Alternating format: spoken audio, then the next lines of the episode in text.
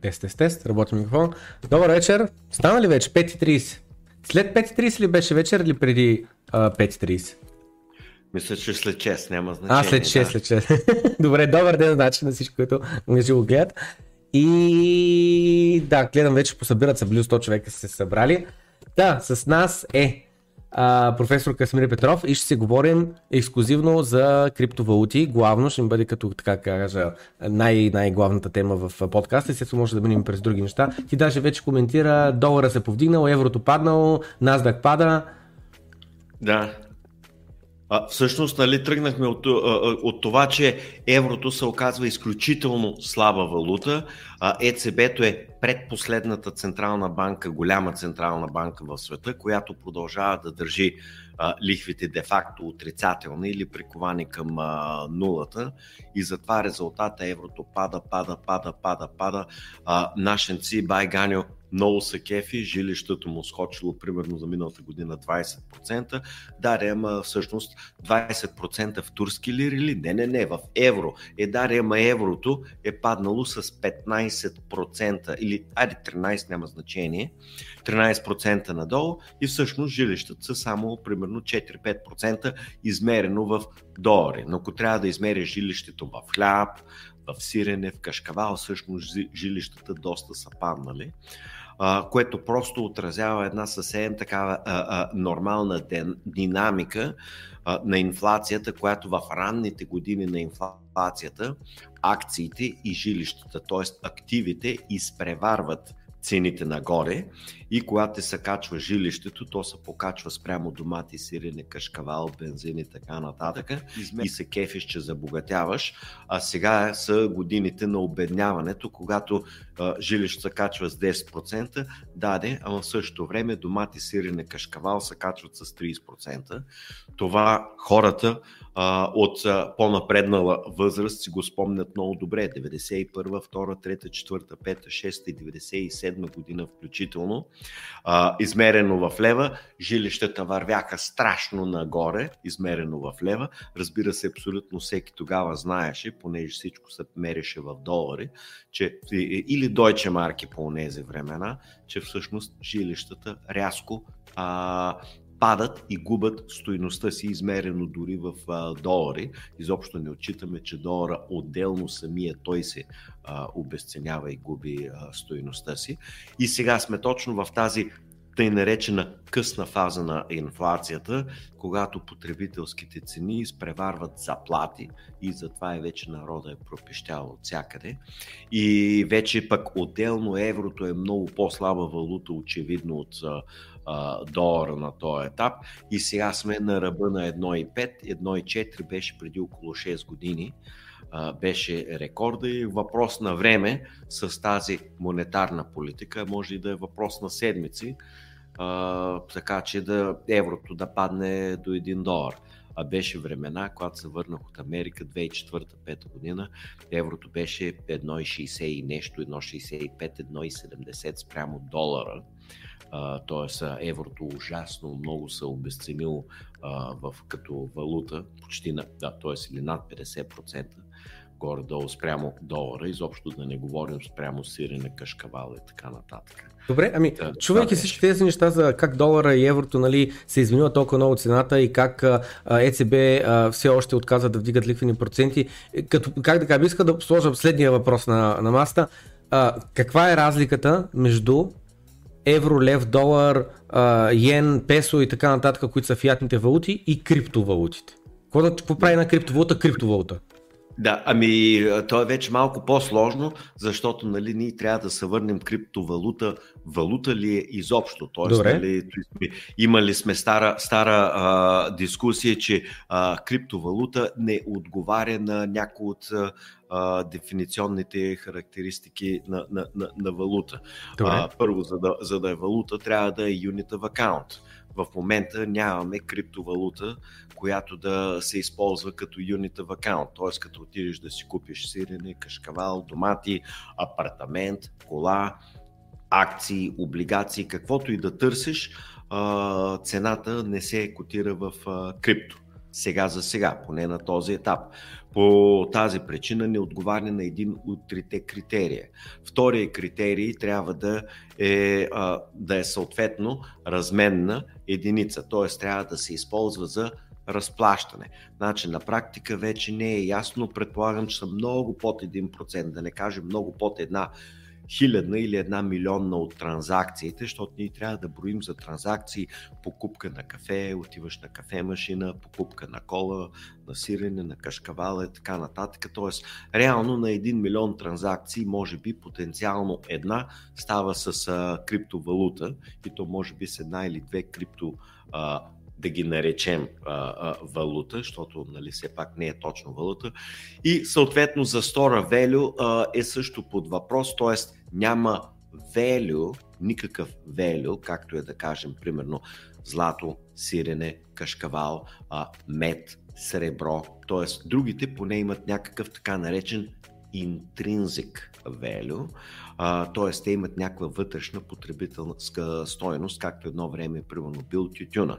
Тютюна се е използвал за, също така, за разменна единица и се знае, че дори и да не можеш да го, или както е било уискито, дори и да не можеш да го размениш, поне можеш да го консумираш, да го получиш потребителската стойност. Тоест не отговаря на основните критерии и изисквания, за да бъде дефиницията на пари и оттам съответно да бъде валута, като валутата е някакво изражение на парите. Обикновено тъй вече има мизъс, няма да тръгваме там, нали, че псевдопари, т.е. примерно банкнотата отразява някаква парична стойност, нали? Като примерно паричната стойност е примерно паунд стерлинг, нали?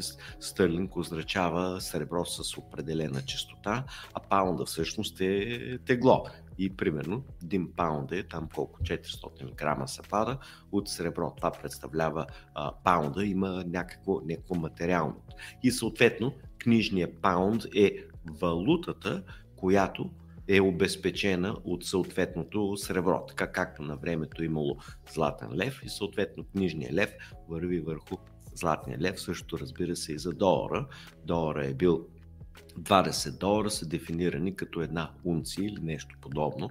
Сега това е по-новата дефиниция, старата дефиниция е с 480 зърна от сребро, което определено количество сребро представлява долара.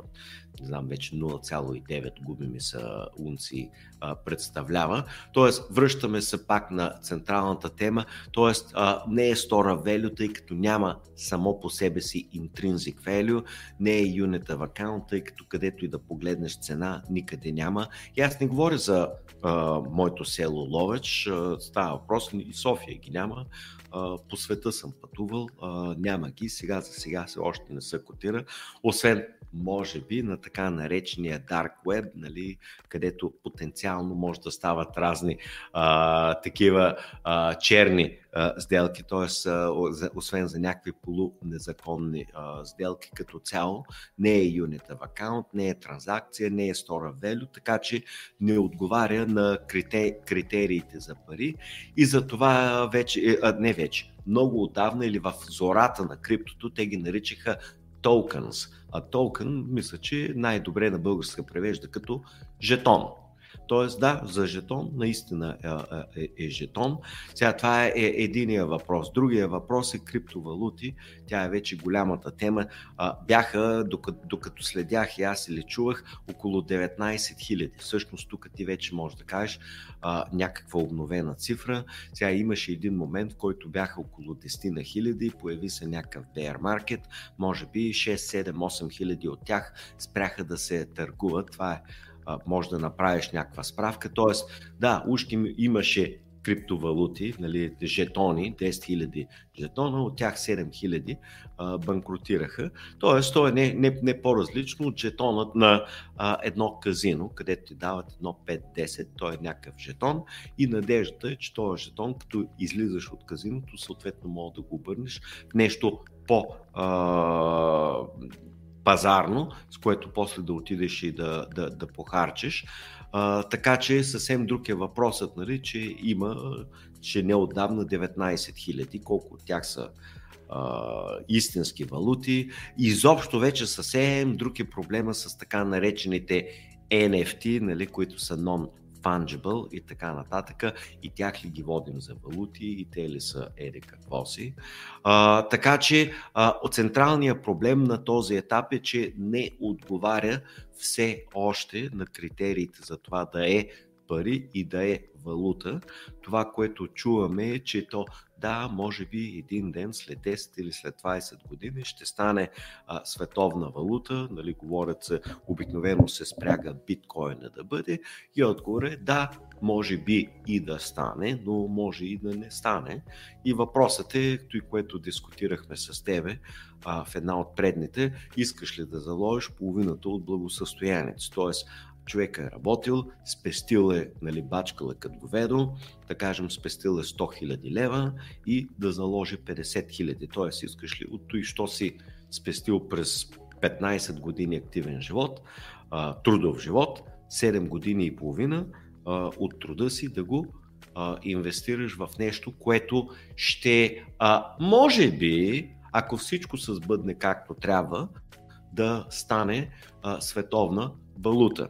И, нали, в крайна сметка централният въпрос, който винаги съм повдигал за криптовалутите е защо биткоин? Нали, тук вече е школата на биткоин макситата, защо не етериум? Тоест това, което аз слушам от десетки подкасти, аз слушам сравнително много за крипто и ги следа от доста години, знам 7-8 години вече, горе-долу от зората, нали? Откакто ти ще кажеш от кога биткоина, си спомням как беше 700, 800, 900, 1000 долара беше, спомням си много добре как биткоина се изравни по пазарна цена с златото, значи това трябва да е било колко, преди колко, 7-8 години?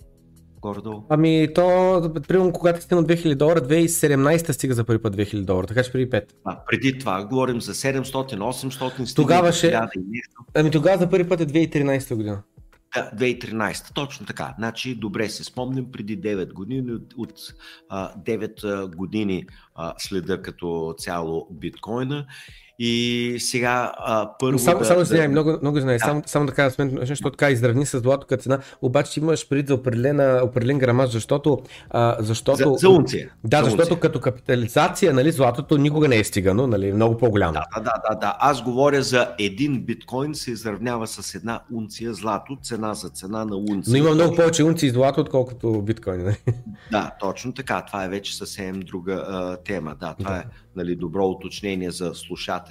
Защо да не си казва, то капитализацията на биткоина минала капитализацията на злато, което въобще, нали, не е така. Да? Точно не е вярно, точно така.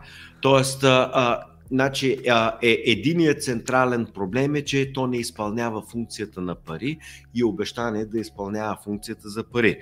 Сега, това, което си спомням в зората, не знам вече ти от кога и как го следиш, биткоинът щеше да стане световната транзакционна валута. Тоест, майната им на централните банки, аз съм пич и ще отида и ще си плата кафето с биткоин.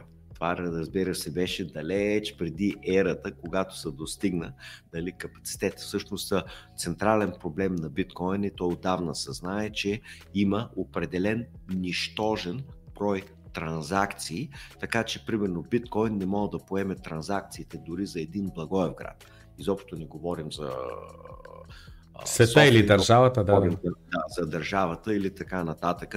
Ти трябва да си спомниш и да кажеш колко бяха транзакциите на секунда. 3-5 секунда, 2000 на всеки 10 минути. Да, 2000 на 10 минути е нищожно. Значи, представи си, 2000 са продажбите само на кафе.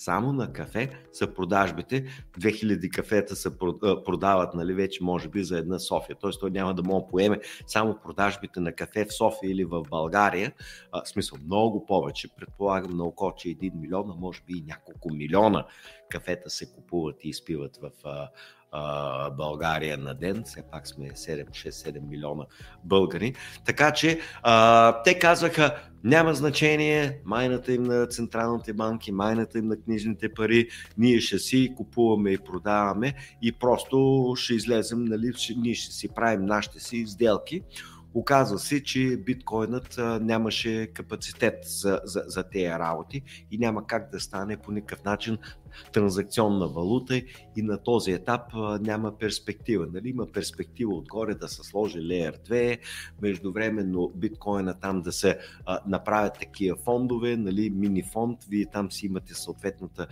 терминология, където могат да се вземат примерно 100 биткоина и там вече да има някакъв междинен леер, върху който вече да мога да направиш милиони или десетки милиони транзакции на базата на тези 5 биткоина, при условие, нали, че транзакциите ще са съвсем минимални и съответно ще са светкавечни. Нали. Също така знаем, че често пъти не мога да си получиш и потвърждение за пристигането на парите в рамките, нали, на 1 или 2 секунди, докато с левчето си плащаш кафето и проблема изчезва за така наречената моментна транзакция.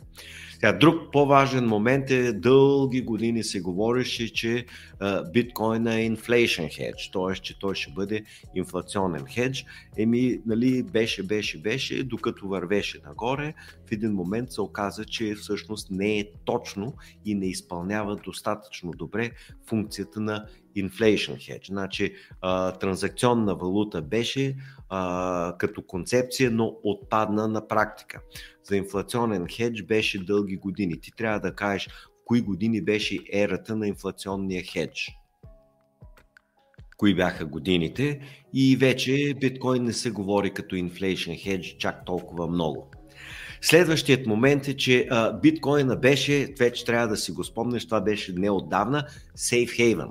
Т.е. стават някакви проблеми, има кризи, има това, има онова, хората ще бягат само в две неща, нали? Злато и биткоин. Напоследък или неотдавна, като че ли не изпълнява особено добре функцията на safe haven, т.е. на защита в условия на буря, когато има някакви проблеми. При тези обстоятелства оказа се, че не изпълнява достатъчно добре, не функционира като safe haven. И сега напоследък, вече ти ще го кажеш, има адски жестока корелация. Сещам се, нали? Имаше и много дълъг период, в който основният маркетинг беше: биткоина е некорелиран с останалите активи.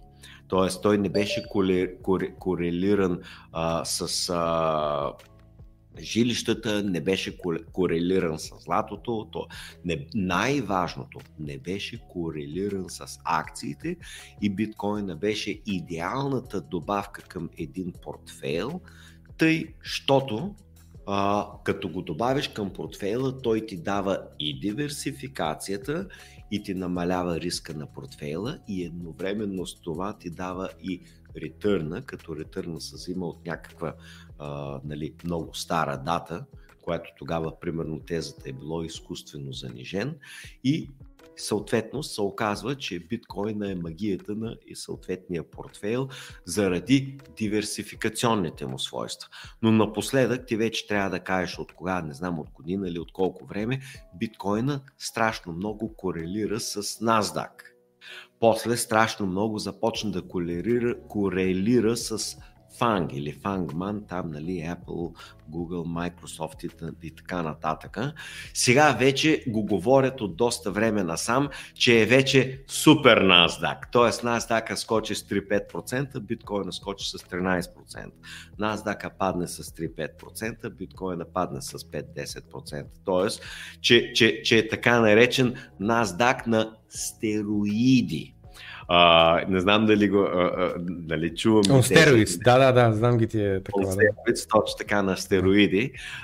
И въпросът е, че през последните 6, 7, 8, 9 години и тук, нали, аз стесних погледа и фокуса само върху биткоина, е, че той постоянно, биткоина, се променя идентичността. Всъщност, нали, биткоин е един и същ, той нищо не е променил като себе си по характер, а биткоинарите, тези, които защитават биткоина, постоянно му сменят. Сега е инфлейшън хедж, ето, има инфлация, защитава ви.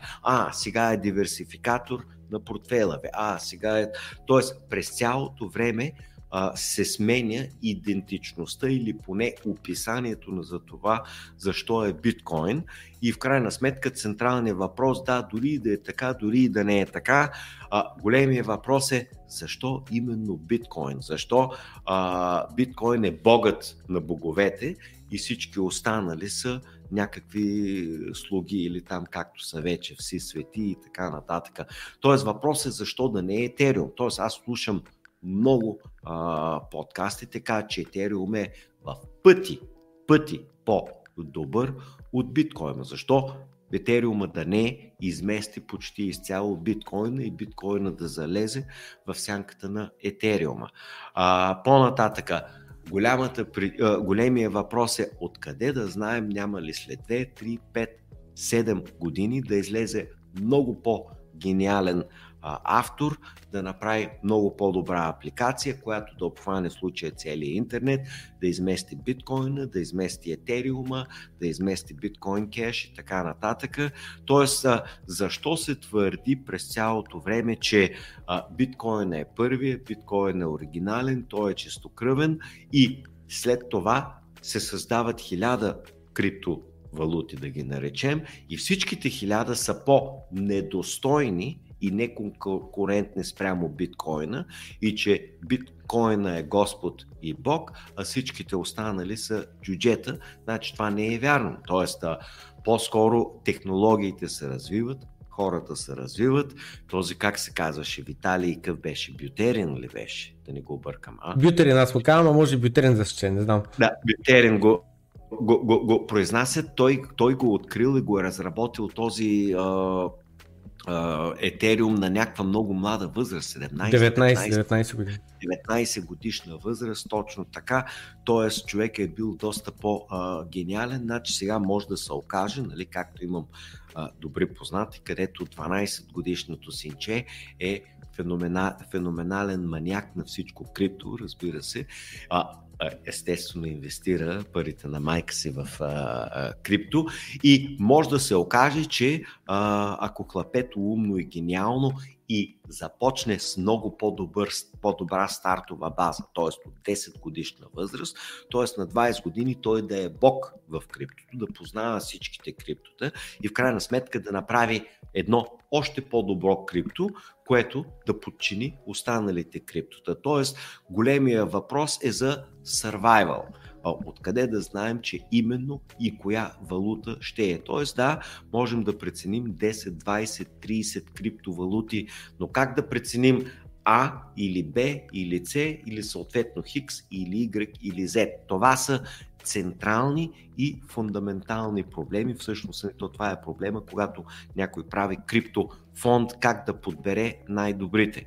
Сега, разликата между мене и примерно вас по-младите е, че аз съм търгувал NASDAQ, т.е. аз съм купувал всичките тези велики, не NASDAQ, обърках се, .com балона. Говорим 97, 98, 99 година, когато и аз имах коса почти като твоята, нали? Тоест аз съм ги търгувал тези неща. Тогава те бяха, говореше се, че има между 5 и 10 хиляди .com компании. Тоест тогава също, както и сега, Куцо сляпо и сакато отваряше някакъв .com, казваше му без значение каква е фирмата, слагаш отзад .com, както сега е примерно слагаш .crypto, примерно, не? За илюстрация, и изведнъж ще промени света. И в крайна сметка видяхме какво стана.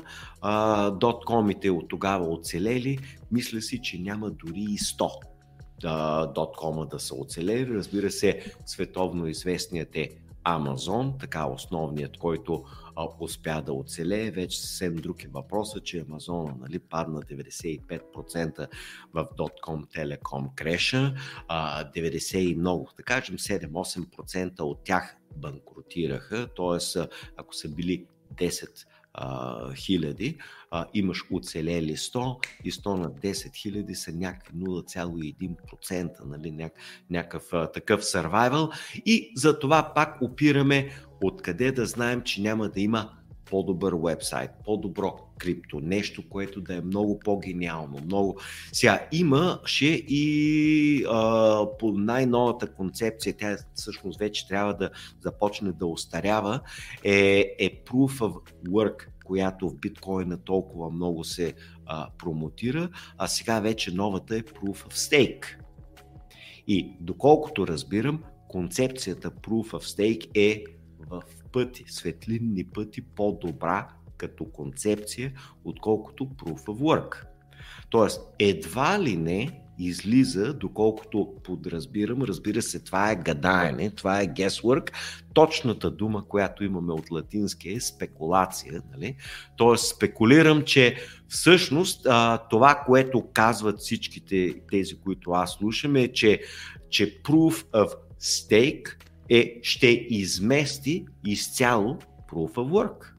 И сега, примерно, какво означава това, че ако 90% от крипто, продължаваме да ги наричаме по традиция валутите, са на базата Proof of Work, идва нова концепция, тя е в пъти светлинни години по-добра, всичко, що е Proof of Work, отива по дяволите, нали? Както едно време, пак вие не си ги спомнете тези неща, първоначало интернета или World Wide Web представляваше, слагаш информация на една страница с HTML, просто казваш нашата фирма е той. След това вече дойдоха страницата да може да комуникира с база от данни през PHP или Cold Fusion, който съм програмирал 2000 година, съответно имаше и други Microsoft езици. Идеята беше, че да сложиш една информация на уеба е безкрайно ценно, но 100 пъти по-ценно е да мога да почнеш и да правиш нещо с тази информация. Тоест, информацията да се обновява, да ти дава температурата, да ти дава наличните бройки, да ти дава, т.е. по някакъв начин информацията да бърка в бази от данни. По някакъв начин едни хора да поддържат базата от данни, други хора да съответно да могат да се докосват до съответни елементи от базата от данни. Значи оказваше, че голяма далавера е да можеш да бръкнеш база от данни и да извадиш то и що ти трябва. Ето ти една голяма иновация, т.е. да имаш вече така наречените по онези времена, говорим 98, 99, 2000 година, уеба апликации. Същото, което и сега мисля, че вие го наричате Web3, примерно. Тоест, не просто да имаш някакво крипто, но да има някаква апликация, която да лежи върху него. И старата концепция лека по лека да отмира. Тоест, криптото, както и интернета, както и уеба, те си имат своя собствена еволюция. Откъде да се знаем, че този Proof of Work няма да се окаже антична концепция и да се чудим, бре, как е възможно да използваме Proof of Work, уникалната потия, нали, изгаря колосално количество енергия, когато Proof of Stake е 1 милион пъти по-ефективна и по-работеща.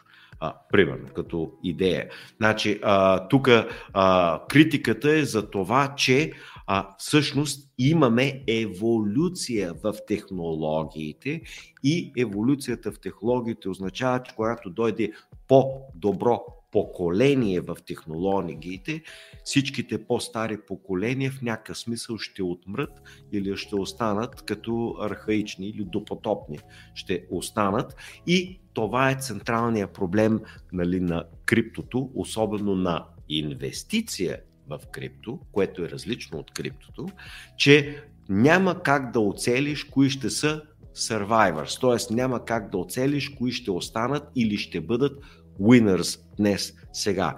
Значи, това означава, че изисква професионални умения. Означава, че изисква, както беше с .com и Telecom, инвестиционен екип 3, 5, 15 души. Ти ще разгледаш този сектор.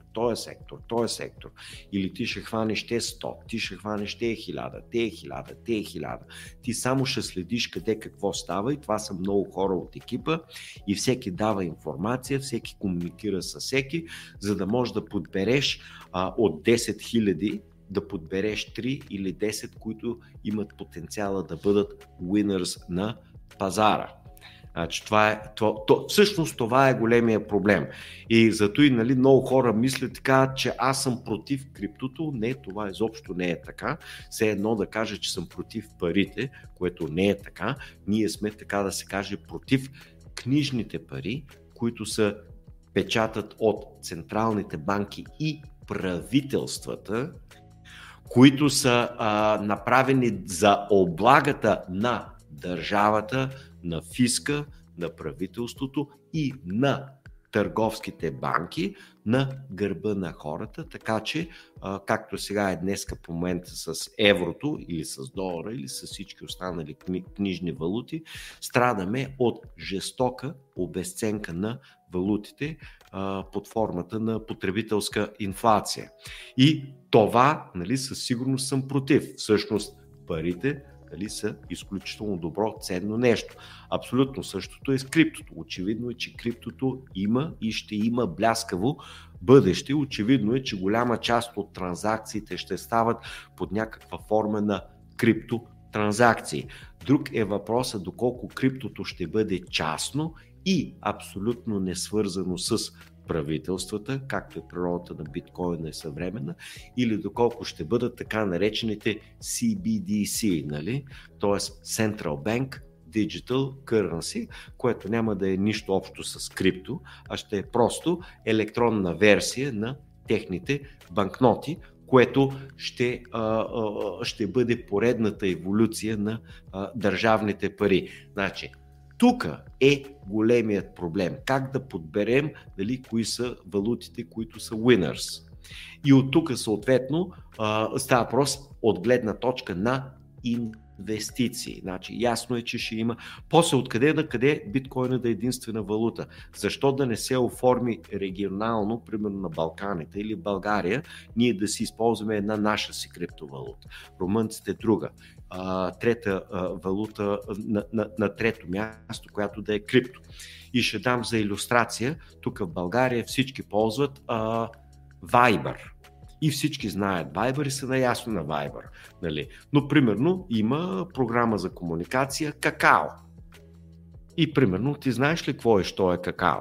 Не съм го чул, не. Това е концепцията, нали, ти потвърждаваш моята концепция. Какаото е Viber в, примерно, Южна Корея.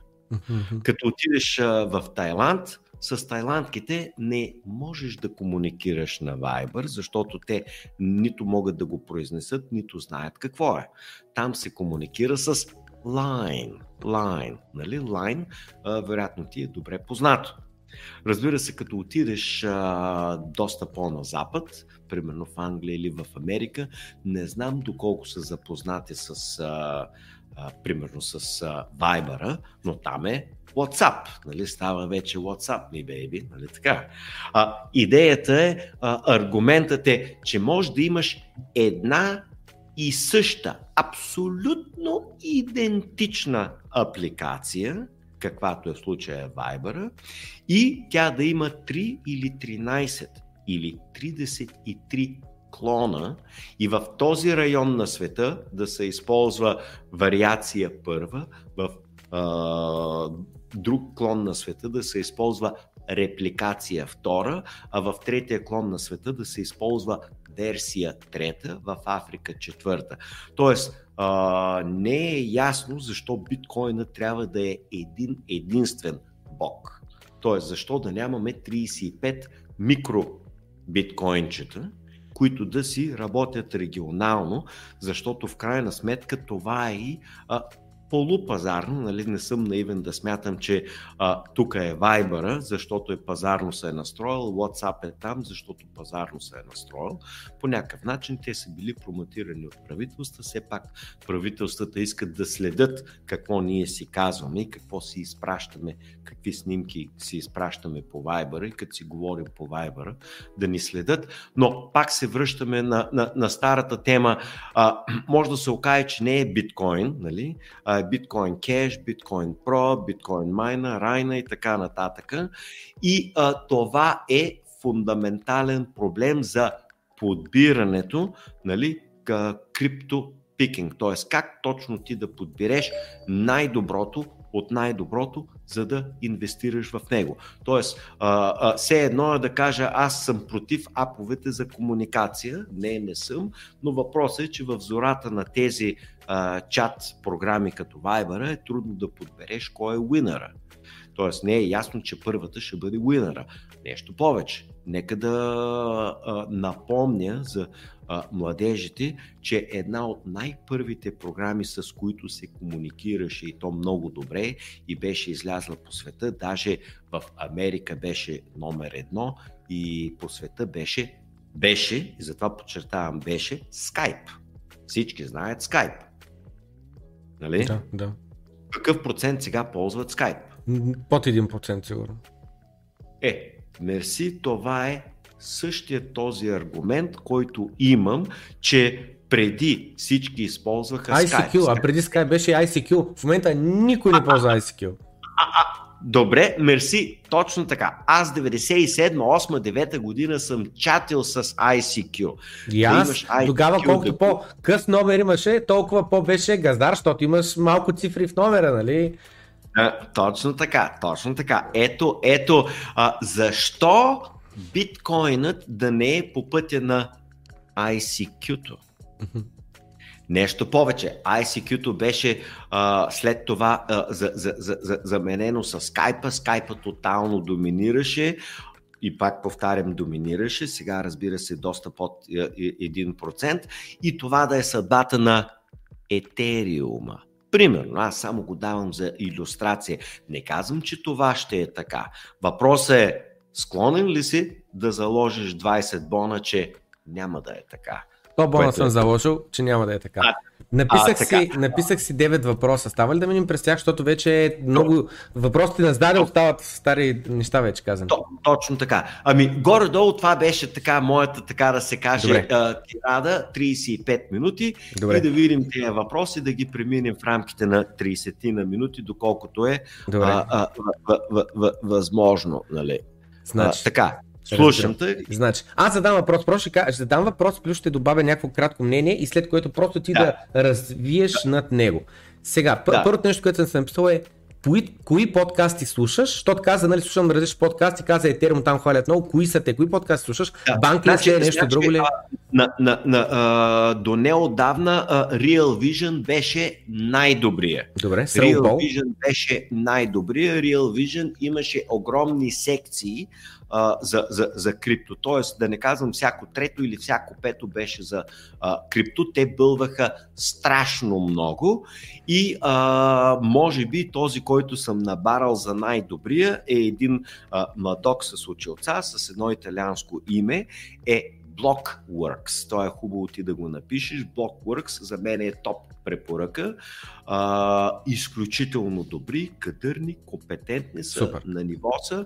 Blockworks препоръчвам на всеки и което е готино, поне за такива като мене, които не са криптоманиаци, че пуска може би по 2 на седмица и другото, което е готино е, че те правят нещо от сорта на, да кажем, 50-50 сплит между всевъзможни макроикономически развития, монетарни и 50%, половината си е изцяло чистокръвно крипто с всякакви видове развитие и фокус върху криптото и дават особено добър баланс.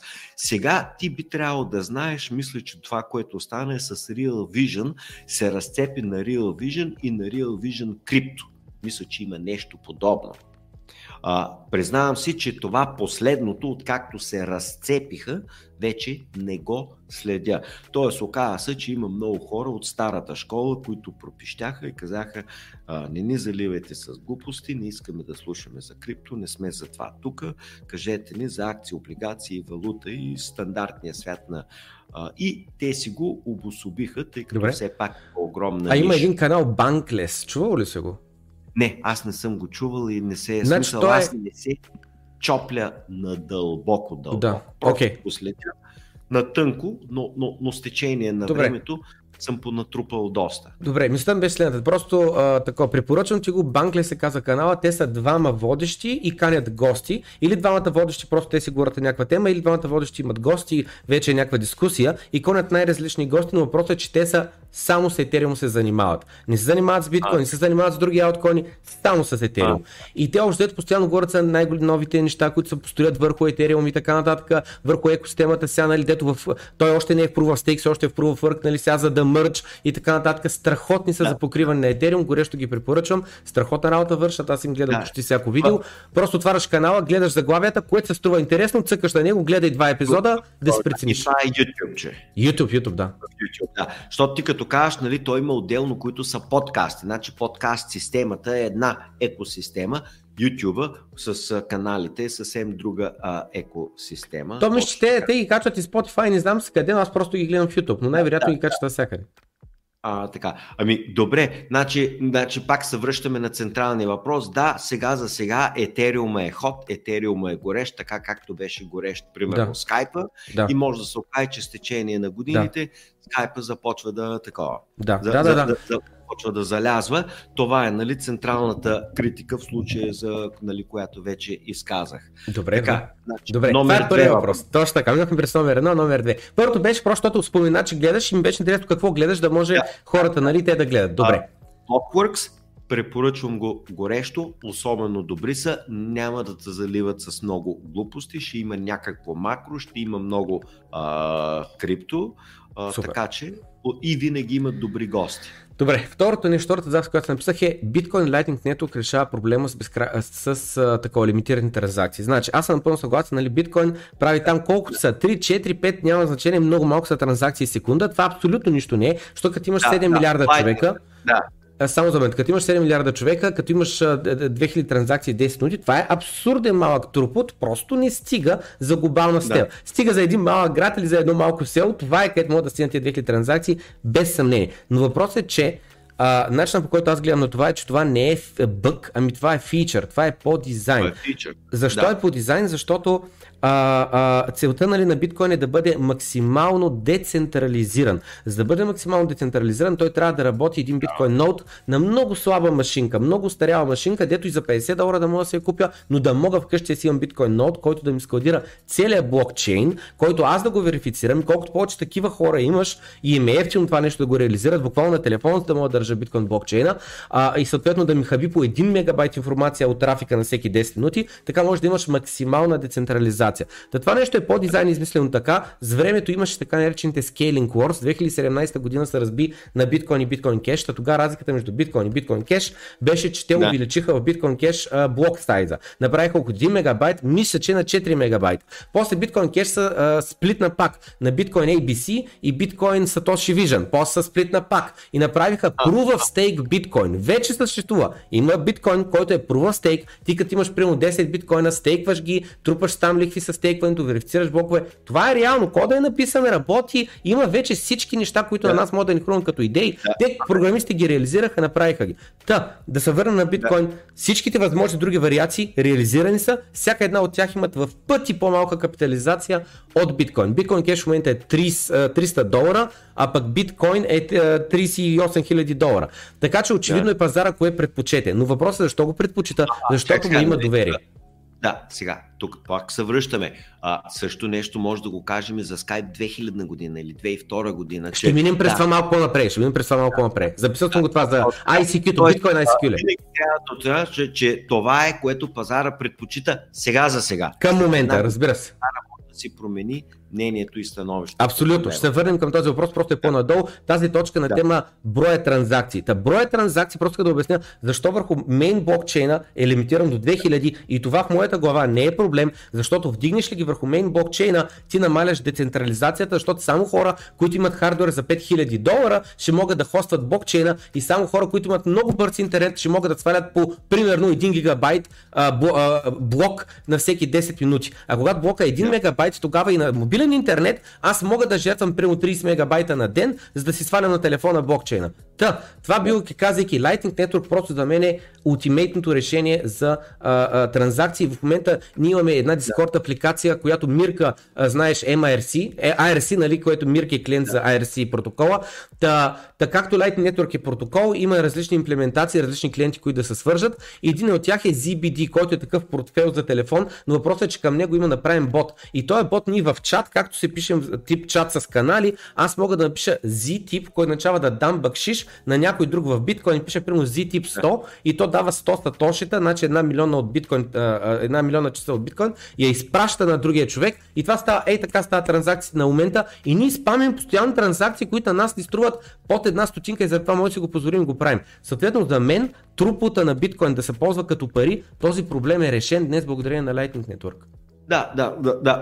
Въпросът е, че тоя Lightning крайна сметка пак работи върху самия биткоин. Точно така. Аз получи ли в крайна сметка чист биткоин? Да. Тоест, ако аз сега ти дам примерно един портфейл, ти можеш да ми изпратиш, нали, през Lightning-а? Значи, като изкажеш само секунда, значи, имаме биткоин, в който в момента е в 19 милиона биткоина. Абсолютно приемани цифри, ти имаш 10 биткоина, аз имам 10 биткоина. За да можем да си правим такива бързи транзакции, реално тия биткоини първо трябва да се заключат в един специален адрес върху блокчейна. Аз изпращам, ти изпращаш. И веднъж като се заключат там, аз първо изпратя един, ти изпратиш един, като се заключат там, те се отключат от другата страна. И в някакъв момент вече можем на момента си изпращаме, нали, постоянно аз ти изпращам, ти ми изпращаш, и то става на секундата. Идеята първо трябва да заключиш, други думи трябва да не е кредитна система, ами е колатерал система. Аз заключвам колатерал и след това започвам да използвам до количеството, което съм заключил. И веднъж като го заключа, като почна да го използвам, на момента. Но след което във всеки един момент аз мога пак да ги отключа това, което ми е останало и да си го върна или да го изпратя на трето лице. Но е реален биткоин. Биткоините, които съществуват върху Lightning Network, са еквивалентни, равна бройка на заключените върху блокчейна. Така че винаги 19 милиона е обща бройка между биткоин върху блокчейн, плюс отключени, плюс съответните технологични решения. Точно така. И Kraken борсата, якото нещо е, че Kraken борсата тук, що сега тази година, позволиха безплатно тегляне на биткоин през Lightning Network на твоя телефон. Примерно, депозираш върху Kraken през Revolut или нещо друго пари в Kraken борсата, купуваш примерно за 1000 лева биткоин и след това напълно безплатно ти ги стерваш на твоя телефон, на твоя Lightning Network портфейл. И с него вече можеш да плащаш на всяка, където приемат биткоин през Lightning Network, а всеки един момент, в който искаш да си ги стеглиш обратно в Kraken, пак депозираш от твоя Lightning Network портфейл върху Kraken. На момента става транзакцията и много важно, всяка една транзакция струва под 1 стотинка, много често струва стотни от стотинката. Да, но в крайна, разбирам те, т.е. че работи се за някакви технологични решения на проблема, свързан с ограничението на транзакциите. Точно така. Това нещо работи от 2017 година. Съвсем друг е въпросът, нали? Т.е. аз не съм го споменал в първоначално, че правителствата ще се борят. Те просто няма да допуснат. Те не допускат абсолютно никаква чужда валута. Те не допускат дори законна валута като еврото, примерно България, да циркулира нормално. Добре. Или като долу. Да. Камо да пуснат някаква така наречена незаконна валута, която не е обезпечена от нито едно правителство и така нататък. И съответно не е ясно, примерно как едно американско и съответно британско или едно по-тоталитарно правителство, както примерно беше, ти ги знаеш вече къде са, в Русия или в Турция, ти забраняват да ги ползваш, изведнъж ставаш, те обявяват за терорист, наркодилър, нали, за 10 години в затвора. Тоест вече съвсем друг е проблема за битката с правителство. Добавя го към 10-та точка. Добавя го тук, защото към 10-та точка правителствата няма да го допуснат. Да, правителствата няма да го допуснат като цяло, точно. Добре, така. Добре. Да видим сега въпросите ти какви са. 3. Значи те бяха, нали, 10, минахме през първите 2, тук що сега добавих 10, преди това бяха 9. Добре, да. Втория исках просто да кажа, че според мен проблема за боя транзакция е решен, просто е решен като Layer 2 и за мен има логика да бъде Layer 2, защото Layer 2 го решиш, аз няма да мога на телефона да имам блокчейна. Да, Layer 2, след това може да има Layer 3 и т.н. Проблема е решен. Въпросът е, че трябва да се използва доста време, да се види, нали, да се види доколко хората ще го използват. Да. Същата история на пазарния принцип. Да, ама харесва ли ми, не ми ли харесва, ще го ползвам ли, ще може ли го ползва и Цена, и Пена, и Гана, и Дона. Както не, и, може... как, разбира се, както и само две неща. Едното е, че сега кажа, че интернетът също е на леери. Той не е един леер на интернета, но той работи на леери. Както и банковата система не е един леер. Тя работи също на леери. Имаш дебитни карти, по тях имаш това, по тях имаш това, по тях имаш FedWire или както се нарича. Всичко е на леери и то не случайно е направено да е на леери, защото е по-интелигентно. Затова, дето баба Цена ще искали да го ползва. Напълно съм съгласен и нали, едно от нещата, които трябва да се разбере, че криптото. Тя няма да иска да го ползваш. Точно така. Не знае как ползва телефон. Абсолютно. И въпросът е, че крипто трябва да стане толкова удобно и лесно и за ползване, че ти не знаеш, че ползваш крипто в момента. Но това е след 20 години поне, докато стигне този момент. Точно така. Това е след 20 години поне, нали? Сега въпросът е кой иска да инвестира 50 бона за надеждата след 20 години и ти пак, нали, се говориш крипто, като правиш синоним на български език или приравняваш крипто с биткоин. Не ги приравнявам. Напълно различни неща са за мен. Биткоин е отделно от всички други криптовалути. Точно така, нали, точно така. Това имам аз предвид, нали, че в крайна сметка откъде да знаем, че биткоинът ще остане истинският сървайвер. Е, естествено, нали... това е една от точките, надолу съм го записал, но на тема крипто и биткоин, че ги сменям такова, не ги ползвам, не ги като синоним, те са напълно различни неща, но идеята им беше, защото не споменахме NFT-та, идеята им е, че в един момент аз ще мога да си купя NFT с биткоин, без даже да знам, че реално този биткоин трябва да стане на раб биткоин, трябва да отиде на един кой блокчейн и така купя NFT-то, аз прочно си бай и всичко отдолу софтуера ще го направи за мене, без даже да знам какво е направил този софтуер. По същия начин, по който в момента, като снимам старт стриминг, аз не знам какво се случва тази програма, какво прави по дяволите, че в момента стрива, но ние хора гледат. Как се случва това, няма да се представя. Така, има 5 лера, има видео и т.н. нататъка, или по същия начин аз включвам микрофона и му казвам използвай микрофона, който е, нали, професионален, а не микрофонът, който е, и всичко става, нали, в бекграунд, горе-долу доста автоматично, само си подбирам с кой от възможните микрофони. Да, това го разбирам, но така, добре, да видим какви са въпросите. Четвърта точка, защото каза, че много харесваш Ethereum, а ти сам до някъде мина през нея малко по-късно, ще я каза, че ми той има конкуренти на Ethereum, има Cardano, има Solana, има Phantom, има Matic, има не знам си какво. И всички се конкурират да бъдат на умните договори краля и той има 10 конкурента в момента на Ethereum. Точно така, точно това имах аз предвид, че сега аз слушам и най-много, най-голямата е Солана, всички него спрягат, явно той е голямото чудо. Е, какво излиза, нали?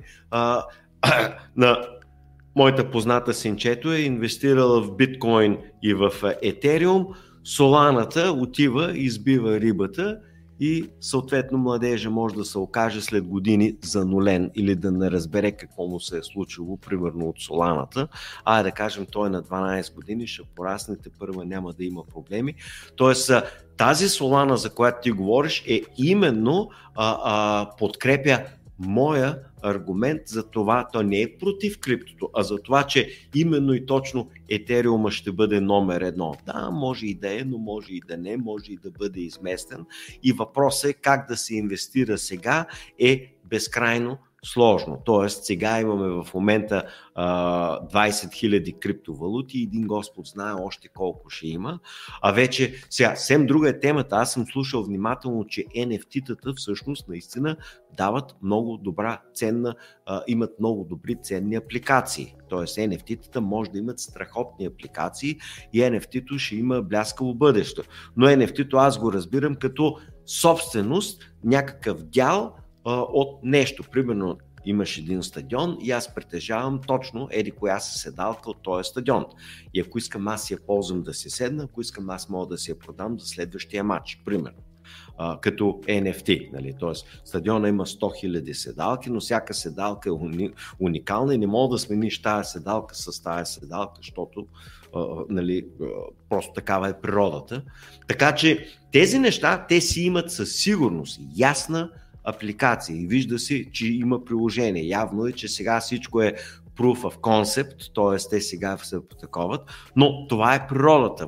Как да инвестираш пари е вече, затова казвам, 10 000 пъти по-сложно от това просто, че криптото ще бъде добре. Както едно време бяха доткомите и Уорън Бафет отказваше, казва аз не ги разбирам, не съм наясно, няма как да избера от 5000 най-добрата.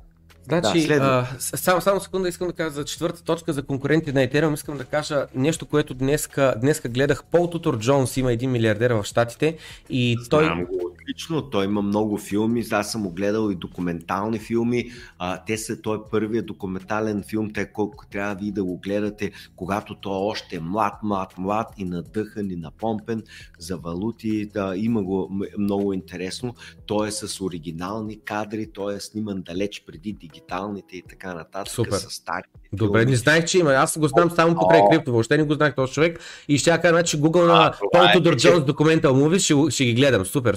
Да, ще кажа, че това, което ма кефи при него... Така го търсиш. Как го търся? И аз сега ще го опитам. Paul Tudor Jones Documentary. Да, и то би трябвало да излязат филмите, които са документални за него. Ами сега ще го... Ето, даже той директно ми излезе като Documentary. Трябва да го видя кое е. Да, и кажи сега за него, да не се отклоняваме и двамата.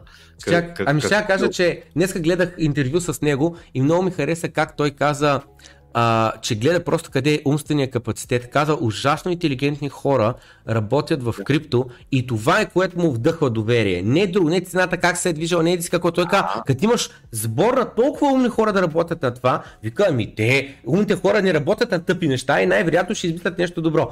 И на тема биткоин срещу неговите конкуренти, FTX реално се пуснаха техния Solana проект и той избира защо започва от капитализация 0, защо започва от 10 милиона капитализация, а то в момента в крипто всичко в милиарди работи и заради това като направи милиарди, то прави 1000x нагоре. Заради това избирибата, но защото е нов проект, той и Ethereum избирибата 2017. Започва на $10, завършва годината на $1400. Предната година започва на 1 цент, завършва на $10 и така нататък. Всеки нов проект избива рибата, защото почва от нула капитализация, има милиони проценти.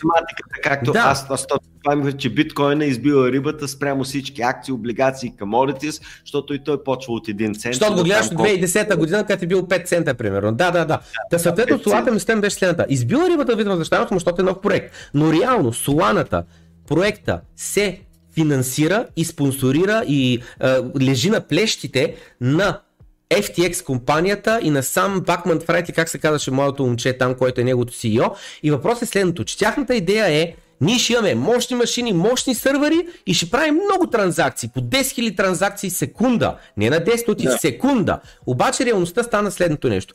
Направиха 10 000 транзакции в секунда и се крашнаха сървърите. А това са сървъри, дето стоят много пари. После рестартират ги, те не могат да тръгнат. Краш толкова силен, толкова омазал от нещата, че не може да тръгне мрежата. Последните една година блокчейна на Solana спира може би 5 пъти за по 10 часа. Това е неприемливо. Биткоин мрежата преди една година в Китай забраниха копаенето, дръпнаха шалтера на половината копачки в света. Какво стана обаче с биткоин? Мрежата продължи да работи. Да, забави се мрежата, блоковете станаха не на всеки 10 минути, а на всеки 15, забави се мрежата, но мрежата не беше офлайн. Искаш да направиш транзакция, транзакцията става. Това, което искам да кажа следното, че на въпроса, конкуренците на Ethereum и как да избереш правилния такова, според мен е въпрос на анализ. И аз, примерно, Solana, спекулативно бих сложил там 1% портфолиото, но не бих сложил 100, нито 50, че нито и 20. Защо? Защото аз, гледайки на този проект, за мен аз реално все едно ставам на 100% зависим от FTX компанията, вместо реално да гледам каква е бъдещето, това е децентрализация. Там за мен децентрализация няма. Ethereum, само скоро да завърши това, за Ethereum много важно да спомена за Layer 2-тата. Както Bitcoin има Layer 2, Ethereum отдавна започна да работи над Layer 2-та. В момента има 10 различни Layer 2, които се конкурират, те да са доминантния Layer 2.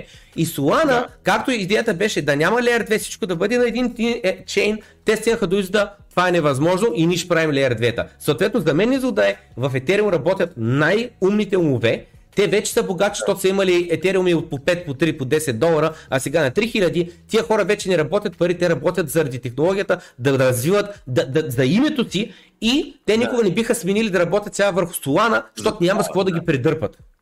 Да. Ама въпросът е, че ти току-що направи някакъв огромен аргумент срещу биткоин. Направих аргумент за Ethereum против Solana, Cardano. Само направих за Ethereum против Solana, Cardano и не знам се какво, но не и против биткоин, защото за мен Ethereum решава един проблем напълно различен от биткоин. Точно така. Значи може да се окаже, че едното решава един проблем, Ethereum решава друг проблем, да дойде трета валута, решава трети проблем и пак опираме от 20 000 как да подберем кои са най-добрите, който е фундаменталният проблем днес, когато се инвестираш. Така както в .com балона 97-8-99 година, доткомите никнаха като гъби, всеки ден имаше по няколко нови доткома, всяка година имаше съответно по няколко хиляди в края нови доткома и това е централният проблем. Точно така. И това е големият проблем, как сега да инвестираме, колко да разбием в биткоин, колко да разбием в етериум. И няма ли да дойде нещо трето, което да измести. Аз също начинът, по който инвестираме 50% в биткоин, 30% в етериум и 20% в каквото друго си харесам от тия .com-и, 1% там, 1% там, половин процент там, все нещо да оцеля на кьоровото, в най-лошия случай губя 20%, но останалите 80% би трябвало, нали, да ми избият загубата, ако всичко не съм оцелил с тия 20%. Но гледам капитала, умствения капитал къде? Къде са най-добрите програмисти, къде работят, там инвестирам. Защото тия програмисти, те ще пишат кода, не аз. Добре. Да видим кой е следващия. Така че ясно е, въпросът е трудно да се подбере. Трудно е. Пета точка от 10. Proof of Stake и съм си написал земевладелец и фермер. Значи много ми хареса, един човек обясни Proof of Stake как работи, че работи по следния начин. Имаш земевладелци, които примерно притежават 10 декара земя или 100 декара земя, но той каза примерно 1500-та година, 1300-та или която се е падала там, където имаш там, нали, кесела по средата и фермерите, нали, отвън, където фермят, нали, и въпросът е, че фермера примерно произвежда, абсолютно примерно, 10 кг царевица на година, или то може да е 100, но няма значение. И въпросът е, че той примерно дава 2 на земевладелеца на този дете в кесела, 8 остават за него. Примерно, може да е 30%, може феодала, да е 40%. Феодала. И въпросът е, че този... Крепостник. Така. Идеята е, че ти имаш крепостници, имаш феодали и феодалите са тия, които ти отдават нещо, което ти да го ползваш и ти, използвайки него, произвеждаш и после даваш процент на феодала. И той сравни Proof of Stake с... Каза, че Proof of Stake е точно това. Каза, че който има в момента много етериуми, 10 000, 20 000, 30 000, защото Виталик Бютерин има 300 000 етериума. Той е мултимилиардер на 20 и няколко години. Идеята е, че той е феодала. Всички останали, които не са в етериум, които ги нямат тия, реално той докато стейква и цоца от твоята енергия, ти реално трябва да бачкаш, трябва да мислиш как да извършиш някаква работа с този етериум, което да ти донесе стойност по-голяма от таксата, която ще платиш за транзакцията, а този, който верифицира блоковете просто като стейква, той реално ти изчерпва енергията на живота, парите ти ги дърпа към себе си. Другия вариант е, не се занимаваме, стоя далече от етериум и не го пипам, не го занимавам. Мен ме интересуват домати, сиренце, кашкавалче, нали? Сега ще отида във фитнес залата, тежести да повдигам, калистеника, тия неща ме занимават, интересувам да си купа телефон, т.е. на потребителско ниво, нали, това, което ти кажеш, аз не съм принуден на всяка цена да влеза в етериум системата или както вие наричате екосистема. Тоест, при тези обстоятелства стоя си далече и не се занимавам. Така както ти примерно не влизаш и не се занимаваш с албанска валута или с турска валута. С турска по-имаш причина, с тайландска или някаква друга валута. Има си там, но на теб не ти пречи. Нали? И имаш неутрална позиция. В смисъл, не си против тях, нали? Не си против тайландките по никакъв начин или против рускините, но в същото време не означава, че, нали, че съответно мразиш тяхната валута. Не, това си е просто тяхната валута, това си е техния живот, ти си абсолютно неутрален към тях и към тяхната валута, към тях предполагам не си, както и да е. Така че мисълта ми е, нали, по същия начин да... Някои хора или много хора ще си абсолютно неутралитет, тъй като не ги засяга. Не? Да. Те искат нещо, което да пипнат. Искат нещо реално, а не виртуално. Да. Така, и да видим сега какъв е въпроса, че направихме един час. Той не е въпрос, тук е коментар, че Proof of Stake за мен води до централизация, който вече е богат. Може да живее просто от богатството си, като трупа лихви върху него, който е беден, той трупа много по-малка лихва и си стои беден. За мен, с други думи, Proof of Stake води до централизация и това е феодална система, в която феодалите, Виталик Бютерин и неговите приятели ще са феодалите вовеки. Може би. Ето ти още един пример, т.е. ти в момента сега даде точно мой аргумент, как примерно те казват Proof of Work е единствения правилен начин.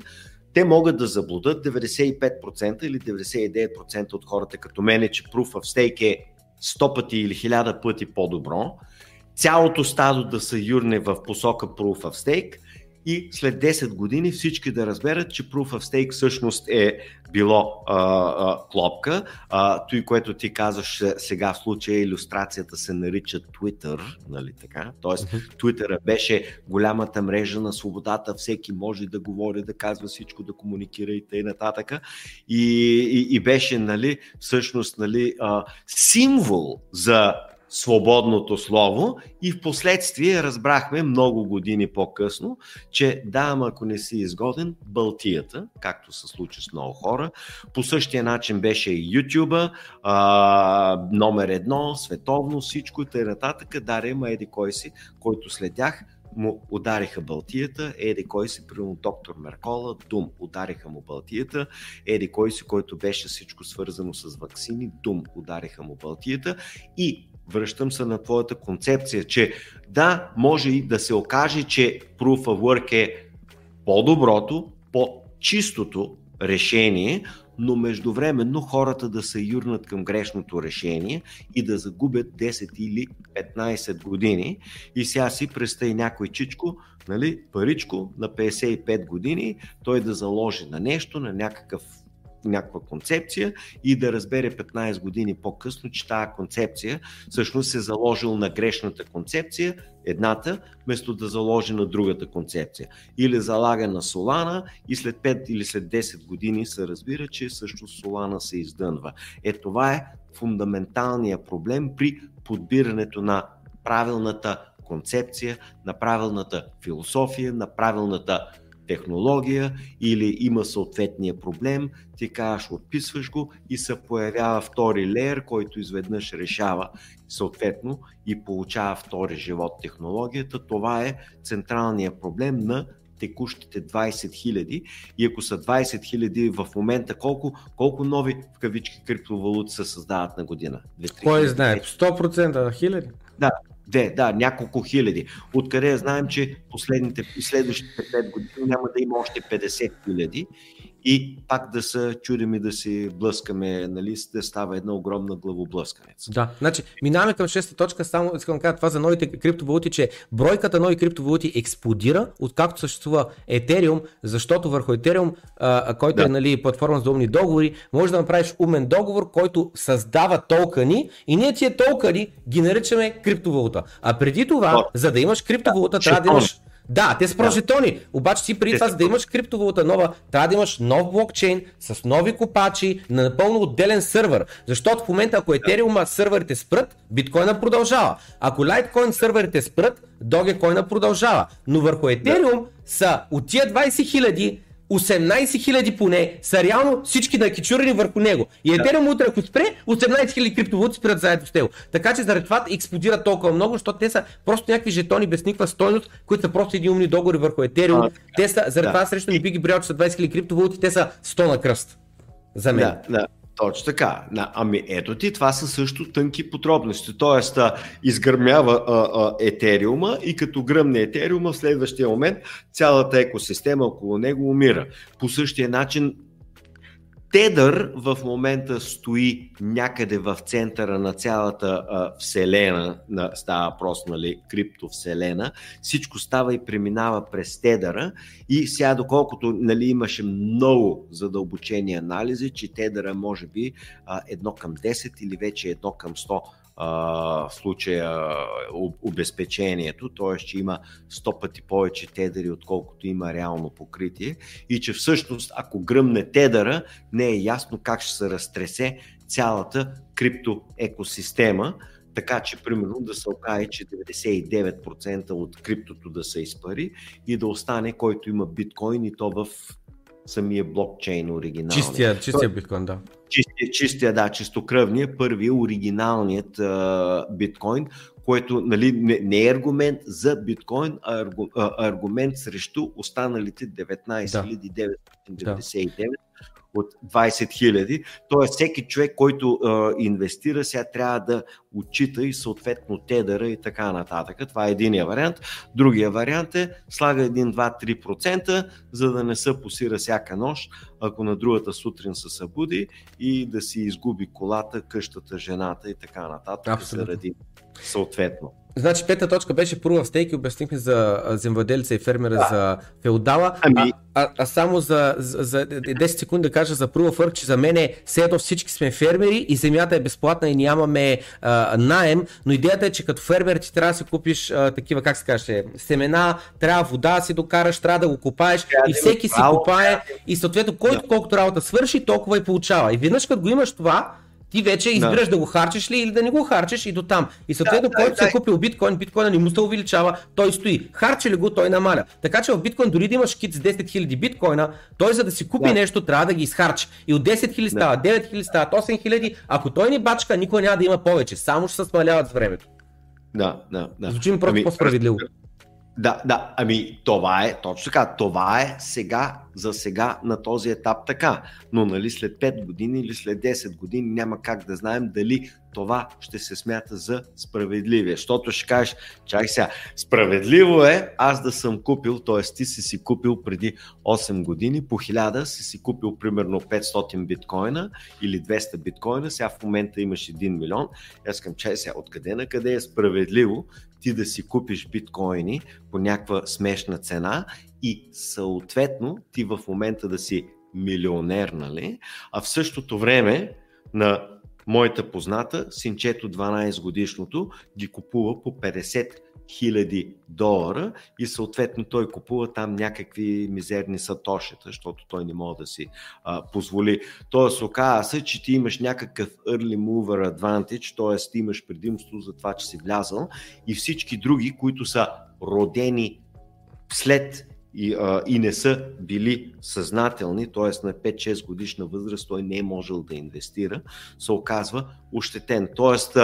от твоя гледна точка, защото си пръв и защото си вече милионерче, се смята, или както това Бютерин е милиардерче в случая, се смята за изключително справедлива концепция, но за следващото поколение те се смятат за прецакани. Всъщност, вие ги преебвате, нали, така да се каже. Тоест, това е тук малко по-сложно.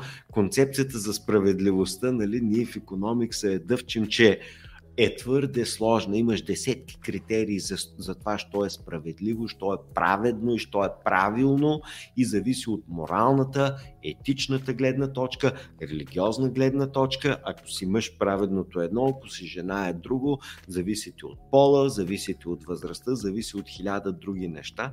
Мисъл вече е съвсем друга тема, но както и да е. Да, значи, добре, да видим. Значи 2011 година, което е преди 11 години, сега съм на 33, тогава съм бил на 22. Като бях на 22, живях във Варна, найма ми беше 250 лева, заплатата ми беше 800 лева, като си платя найма, тока, водата, храната, не повече от 100 лева са ми оставали на месец, които просто отивали за някакви излизания и това беше. Тогава си купих първата кола, 800 лева струваше колата, то беше и гати харчевето по тъс кола, защото като е стара, тя постоянно се троши и не знам си какво. И го казвам това, защото аз реално съм бил един от първите няколко хиляди човека, които да чуят за биткоин, защото бях в една интернационална група, която имаше от Германия, от щати, от не знам си какво, и някои от тия хора се занимаваха. И те казаха за биткоин. И аз тогава отворих графиката, тогава била няколко долара биткоина. И аз погледнах и видях, че примерно биткоина се качи от 1 долар до 10 долара. И аз, ако бях карал тук пари, ще имам 10 пъти повече, изтървах си шанса и забравих за него. Това е. И после години по-късно чувам за биткоин, когато цената му е 1000 долара. И аз пак, ой, когато изтървах шанса, това нещо можеше да купя, като беше примерно 10 долара, изтървах си шанса. И 2017 година вече, когато съм в Англия, когато вече съм на 26-7 години, там колко съм бил, вече съм по-съзнателен, как да кажа такова, пак мозъка ми първата ми реакция беше изтървах си шанса. Обаче след това си казах, аз това си го казах и преди, дай да проуча, и тогава за първи път започвам да купувам биткоин на 2017 на 3000 долара по пътя нагоре, нищо не продавам, държа после по пътя надолу демек си губя много от парите, не че заключвам загубата, нали съм на червено съм и съм на червено с година наред до 2020 година, когато вече нали, почва следващата ескалация. Да, това, което искам да кажа е, че аз въпреки че купувам биткоин от 2017, Майкъл Селра се появява 2020 или година, 2020 година и той има в момента хиляди пъти повече биткоини от мене, просто защото човека си е богат в реалния свят. По принцип, и аз моя малък капитал, въпреки че купувам от години по-рано на по-ниски цени, при аз купувам от 3000, той купува от 10 000 нагоре, то просто е в пъти по-богат и заради това няма как никога да го стигна, дори с биткоин. Не е да го стигнеш, целта е да си с него, къде той инвестира и ти там. Кати Уудс, тя инвестира ли в биткоин? Нали? Тя там. Имаше няколко биткоин инвестиции, сега не говорим за биткоин, за всичките останали инвестиции знаят, че гърмат. Както и да е, дай да видим следващото. Следващото е Proof of Work се използва за балансирането на електрическата мрежа и хващане на енергия, където иначе не може. Не може, не се сещам това, защото съм го написал, било нещо от рода на нали, трябва ли се хаби толкова много ток за биткоина и така нататък. И просто идеята е, че биткоин не е нужно да използва тока, който аз ползвам тук за светлина, за интернет, за не знам какво. Мога да ползвам ток, който е... До гейзера еди къде си, където тока е безкрайно ефтин или там, където има много слънце и слънчеви батерии и да се използва. И ако токът е в изобилие и супер ефтин, може да го използваш точно така. Тоест, той поема остатъчното. И обратно, ако тока е супер скъп, няма да го изгаряш, т.е. той задава някаква ефективност и някакво постоянно стабилно търсене на ток системата. То това е ясно, нали? Това никой не казва, че е железен минус. Само те, които мразят, нали, зелените, които мразят нефта, които мразят електричеството, които мразят потребителите, които мразят колите, които мразят просперитета на хората, само те са против това, че биткоин ползва електричество. Да, не знам, защо съм го записал, явно съм искал това го спомена, не знам. Седма точка тогава. Каква е разликата между CBDC и сегашните пари? Ами няма съществено, то това е целта. Целта на централните банки е да поддържат статус-кво, т.е. те искат да поддържат системата такава каквато е.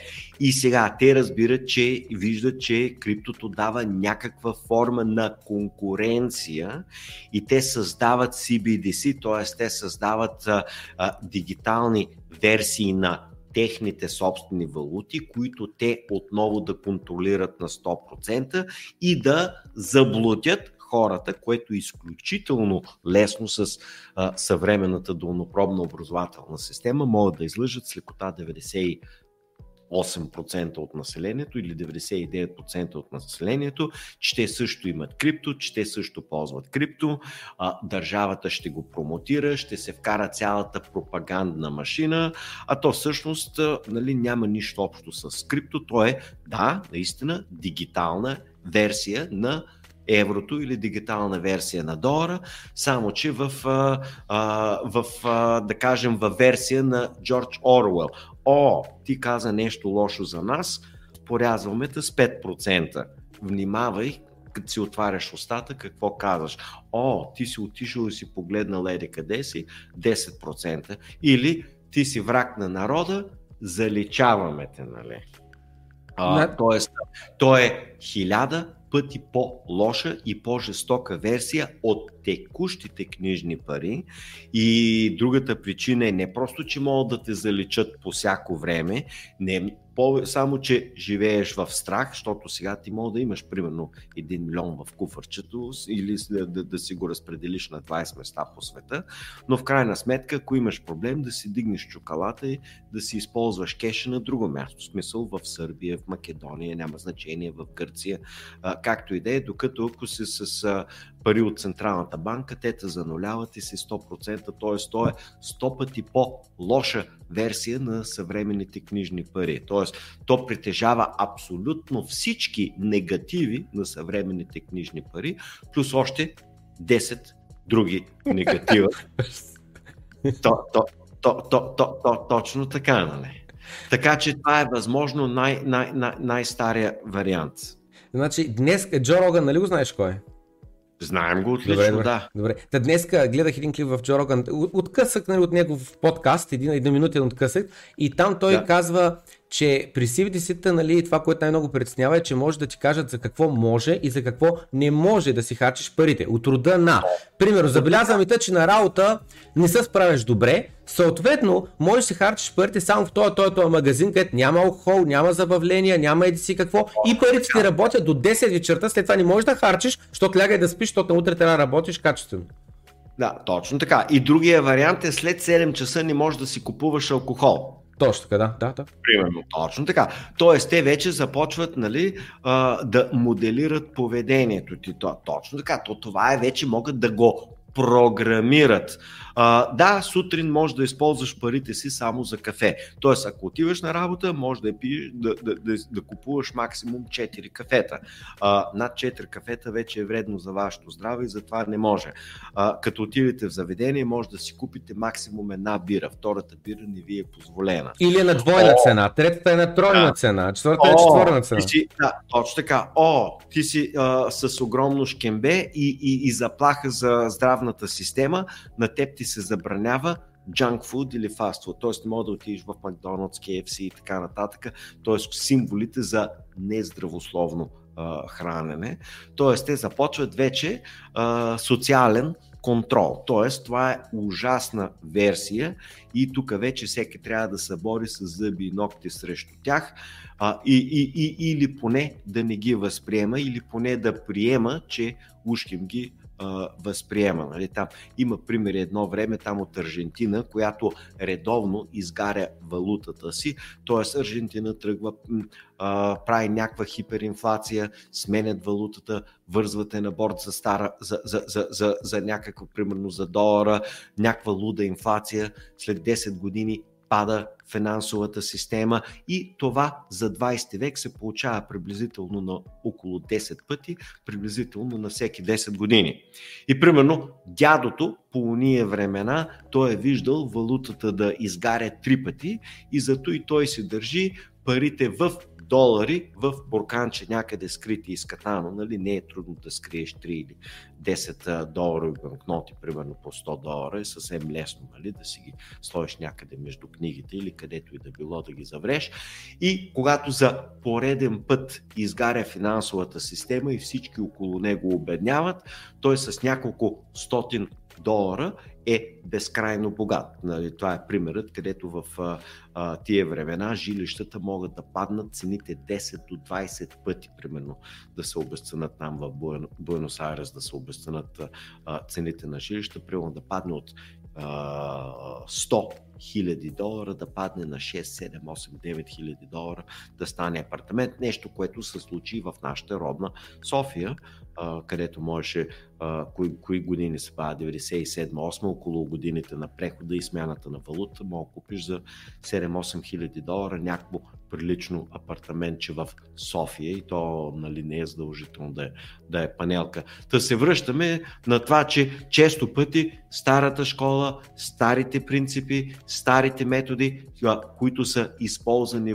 с векове или с хилядолетия, да се окажат 100 пъти по-добри от ултрамодерните, както е примерно един Фейсбук. И един Фейсбук тотално манипулира младежта, зарибява ги, съответно те стават абсолютно пристрастени, допаминовата система, вече да не влизаме в нея, нали, и прави живота на младежите мизерен. По същия начин технологията може да се използва точно като Джордж Орел, за да направи живота ужасен или ужасяващ тези криптовалути, което, разбира се, мечтата на всеки нали, тоталитарен режим. Нали, това е нещо, което в момента се прави, се експериментира и се работи в Китай, нали, с те наречения social scoring и така нататък. Ти си добър гражданин, детето ти може да следва, ти не си толкова добър гражданин, забранява се да следва. И така, да, точно така, абсолютно прав си, това е точно така, хората трябва да внимават, това е 100 пъти по-ужасно от стандартната книжна валута. Да. Да, напомням на хората, натиснете лайк бутона.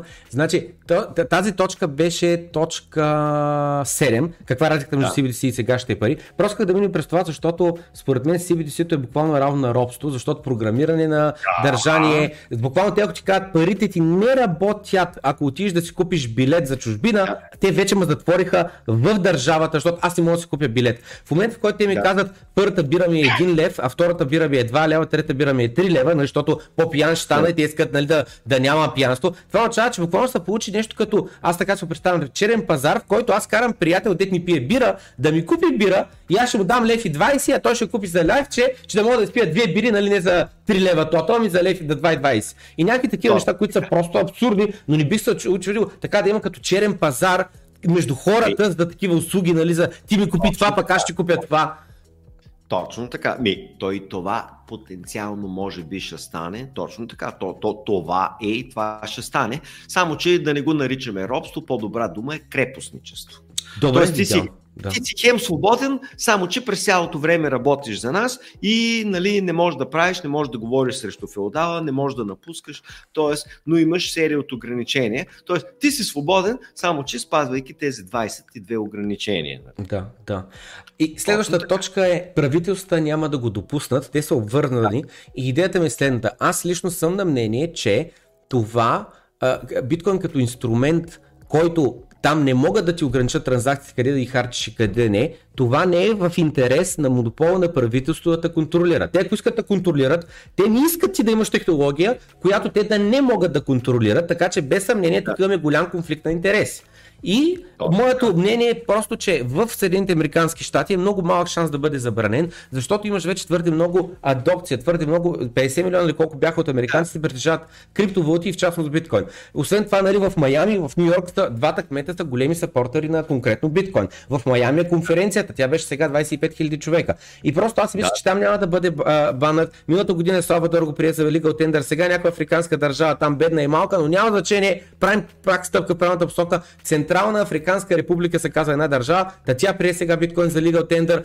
Според мен до година има шанс за още няколко държави и заради това, нали, израза доминото пада. Една след друга, според мен, бавно ще паднат. Штатите може и да са последната, но шанса за мен да бъде забранен правителството в Китай в Северна Корея в Европа, в Русия не, между другото, защото Русия бие контра на щатите, а в момента щатският долар е световната World Reserve Asset във вид на облигациите и World Reserve Currency във вид на валутата за международна търговия и така нататък. Според мен Русия предпочита биткоин да бъде световната валута, отколкото долара, защото долара се контролира от щатите и от Феда. Русия не печели от това, те страдат от това. Те мислят да е справедливо биткоин, те да ходят да купаят с техния природен газ, да купаят биткоин, отколкото щатите си принтират долари. Да, няма спор. Но така или иначе, правителствата просто няма да се предадат без бой. Това, че има, нали, в момента, че има някакъв 1% adoption в Америка, веднага мога да ти кажа решението. Какво е?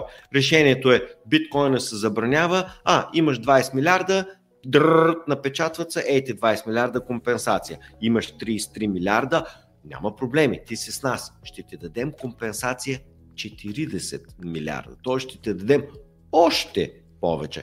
Тоест има други механизми, но едно нещо ясно.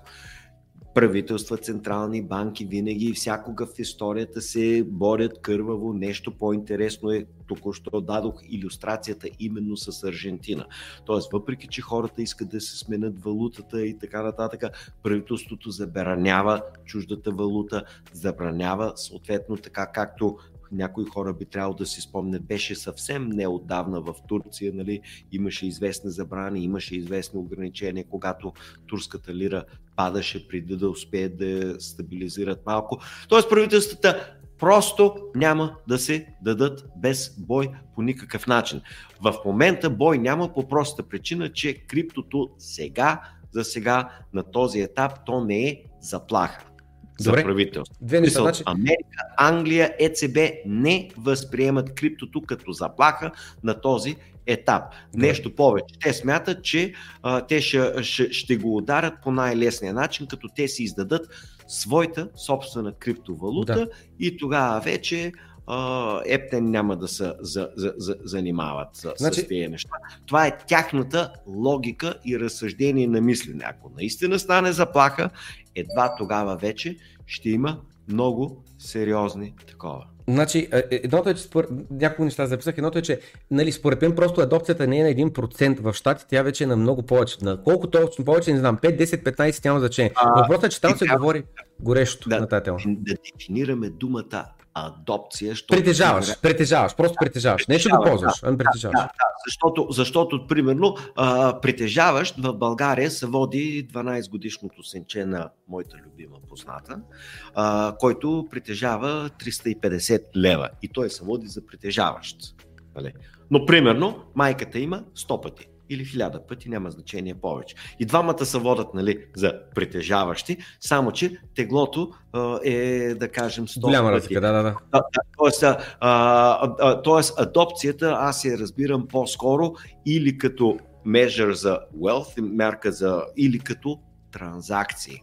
И всъщност adoption го мерим основно като транзакции, което за сега е микроскопично, дори няма 1 на милион, нали, от гледна точка на транзакции. Купуване на сладоледи, после купуване на айран, после купуване на кафе, на този етап го няма. Докато, примерно, като бях в къде беше?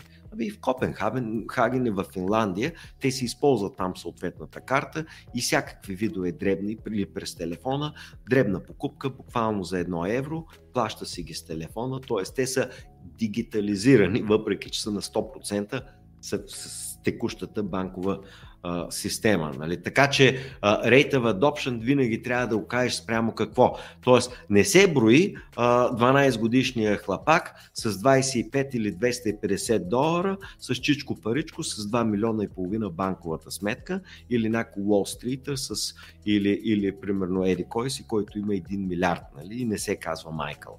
Да. Ами те са няколко, нали, Потър Джонсон, споменахме вече, обаче имаше още няколко милиардера щати, които са притежават малко пари са сложили.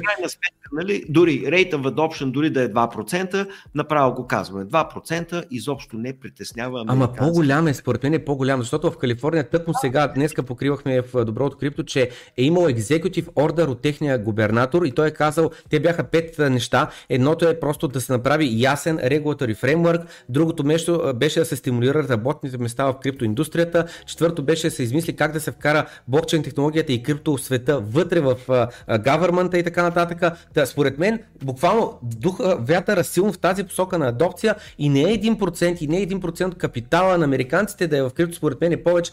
Тия хора, как да кажа, в момента BlackRock пуснаха, не BlackRock, ами Fidelity пуснаха, които са най-големия 401k, имат 50 милиона човека, пуснаха програма да могат да инвестират в биткоин. Постоянно случат такива новини, които аз ги наричам адопция, имам преди, че преди 3 години никой не можеше в 401k да сложи биткоин. Не можеш. Преди 3 години нито една застрахователна компания притежаваше биткоин. Днес има, американска говоря. Преди 3 години нито един пенсионен фонд не притежаваше биткоин. Днес притежава. Това имам предвид. Адопция, че натам духа вятъра. И сега веднага ти казвам, това нещо ми е много добре познато от 98 и 99 година, където имаше голяма адопция, така вече може да кажем. На сайтове, където такива млади студентчета като мене, по на 20 и няколко години, търгуваха. Аз, разбира се, видях за тая търговия от мой състудент, казваше Сурейш, нали, от индийски произход, който също търгуваше. Той беше понаправил доста добри парици с биотехнологии и по-малко с телекоми и така нататък. Той разбираше от лекарства, от фармацевтични, такива работи, биотехнологии, генно инженерство, така наречените ГМО-та. Мисълта ми е, че adoption става, защото някои наоколо правят пари. И докато правят пари, се вижда. Ако има 3, 4, 5, 6, 7, 10 годишен bear market, adoption рязко ще спадне и вероятно ще има ревърсъл 10 към 1. Тоест, ако наистина реалният adoption е 3%, ще стане след 5 годишен bear market 0,3%. Абсолютно. Хората яко се издърпват, абсолютно, когато има меч пазар. Изтърпват или се оплашват, или просто adoption както го има, просто няма нужда от bear market, достатъчно е да зигзага около 30-40 хиляди и нищо да не прави 3-4-5 години, да изтощи голяма част от младежите, така че 12 годишния да стане на 18, каже майната му нищо не направих с тея, само всъщност загубих пари, защото го купих на 50 000, а сега съм не какво си. Да. Това ще е за урок, повече крипто да не барам никога в живота си. Да. Както спомням, нали, имам един познат в Америка, той беше, значи, на доста години, тогава да кажем да е бил на 50 кусор години, 60, той тогава е инвестирал в края на 70-те години, в края на 70-те години е инвестирал точно в злато и сребро. И понеже среброто тогава е било криптото, бил етериума на оная ера, е среброто, той е инвестирал точно на върха, когато е било $35-40, малко след това удря до $45 среброто и след това той го е клатил в продължение на 10 години до $10 и надолу пада среброто и съответно той тогава се беше опарил и връщаме се вече 2002, 2003, 2004 година, когато му обяснявам, че това е особено добра инвестиция и той е така наистина самодоволно. Човек, знаеш, разбираш, той е експерт, той е човекът, който се е опарил да кажа, не, никога повече сребро. Не го пипам, стоя далеч. Аз, вика, изгубих едно благосъстояние от сребро, примерно, измисли си, инвестирал 50 000, които са се стопили до 10 000 и междувременно инфлацията е изяла наполовина парите му, т.е. той загубил 5 пъти от парите си и от инфлация 2 пъти, с 10 пъти е загубил от парите си и той казва, не, в никакъв случай, аз сребро не пипам, няма начин как да му убедиш, по-добре е да си купа Ford Mustang, тогава той беше маняк на тема коли и разбира се, тогава нали, са Ford Mustang, там бяха другите Camaro и там от GM-ите, както и да е, мисълта ми е, че той тогава знаеше, той разбираше, той каза, аз от инвестиции мога да не разбирам, но аз знам, че никога няма през живота си повече да пипна или да се доближа, дори една унция злато да вкарам, защото аз знам, той знае, той е сигурен. Мисълта ми е, че това може да е ефект на един bear market в рамките на 5, 7, 9 години, в който е цяло едно поколение от 12 до 25 годишна възраст да се научи, че криптото е токсично и че криптото е начинът да си загубиш парите. Да. Което е... това за мен е PTSD, Post-Traumatic Stress Disorder. Това за мен е някой човек, дето се опарил и край повече аз това не го пипам никога и така нататък, но това за мен е тъп начин на мислене, това са глупави хора, нашил се на високото и загубил е пари, вместо да купува дипа да си усредни цената. Това са тъпи хора, които има тъпи хора, ще има и грешки. Какво да ти кажа? В смисъл, част от живота. А защо смяташ, че моят 12 годишен нали, познат нали, не са и ушил и той на 50 000 и след 3, 4, 5, 6 години, защото нали, все пак нали, знаем, че голяма част, нали, това го говорихме, че заради рейта в adoption, който има геометрична прогресия, сега реално над 50% от инвеститорите в крипто са се ушили от цена над 50-60 000, над цена $45 000. Нали така? Тоест, като бройка хора, или нека да ги наречем точно като бройка портфейли, повечето от портфейлите в биткоин в момента са на минус. Тъй като имаш много голям adoption от 40 до 50-50 и колко хиляди беше, имаше жесток rate of adoption, т.е. броят на юзерите се удвои и всичките тези юзери, които са купили над 45 000 или дори над 40 000, в момента са на минус. Разбираш? Т.е. при така наречения експоненциален, то е закон математически, че половината рано или късно са купили на високата цена. Както и да е. Мисълта ми е, младежите могат да получат урока. То е... PTSD да имат. PTSD и съответно повече никога да не го пипат. Нали? Това може да се случва. Както сега много хора от инвеститорите ги питай колко хора от инвеститорите купуват .com и защо не купуват .com. Значи купуват съвсем малко хора и купуват един единствен .com, наречен Amazon. И останалите 9000 .com-а ги няма и никой не ги говори за тях.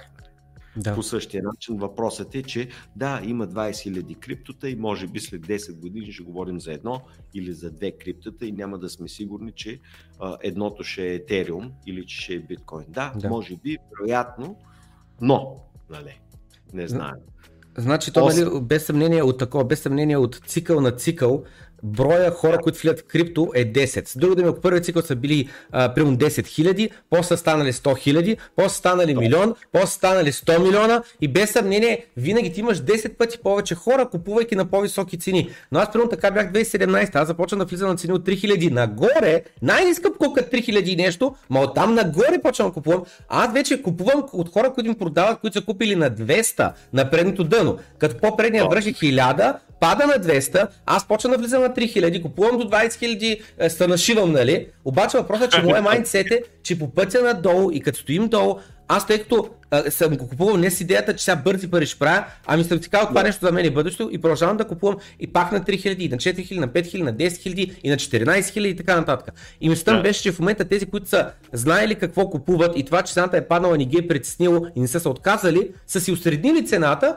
Свалили сте много по-ниско, тъй че никога цената не ми е била средната 30 000, защото като почна да купуваш на 30, стигаш до 20 000, средната примерно ти е 10-12 и ти после ако успеш да отредиш на около 8-10, нали, в момента 40 000, че е паднал 60, не те притеснява, просто няма никакво значение. А това нещо на новите адреси, че са много повече, ще я кажа, аз постоянно правя нови адреси, аз не съм нов човек, но аз постоянно за всеки един, за да не може някой да ми траква портфейлите, аз винаги правя нов адрес за всяка една транзакция, за да не може никой да ми следи къде са ми биткоините. Така че това е практика и не винаги нови адреси, много нови адреси означава много нови хора.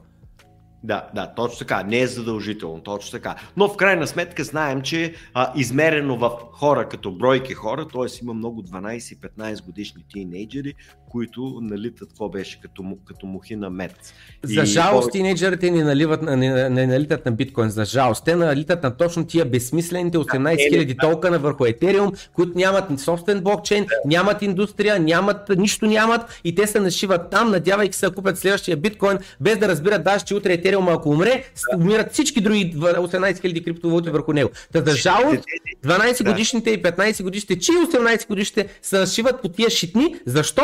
Защото струват за 100 лева, може да купят 3 милиона бройки човек и това ако стане 1 лев, ще стана милионер. Точно така, точно така. Тоест те купуват, нали, те налитат на шиткоин. Абсолютно, точно да. Така. Абсолютно, да. Абсолютно. Добре.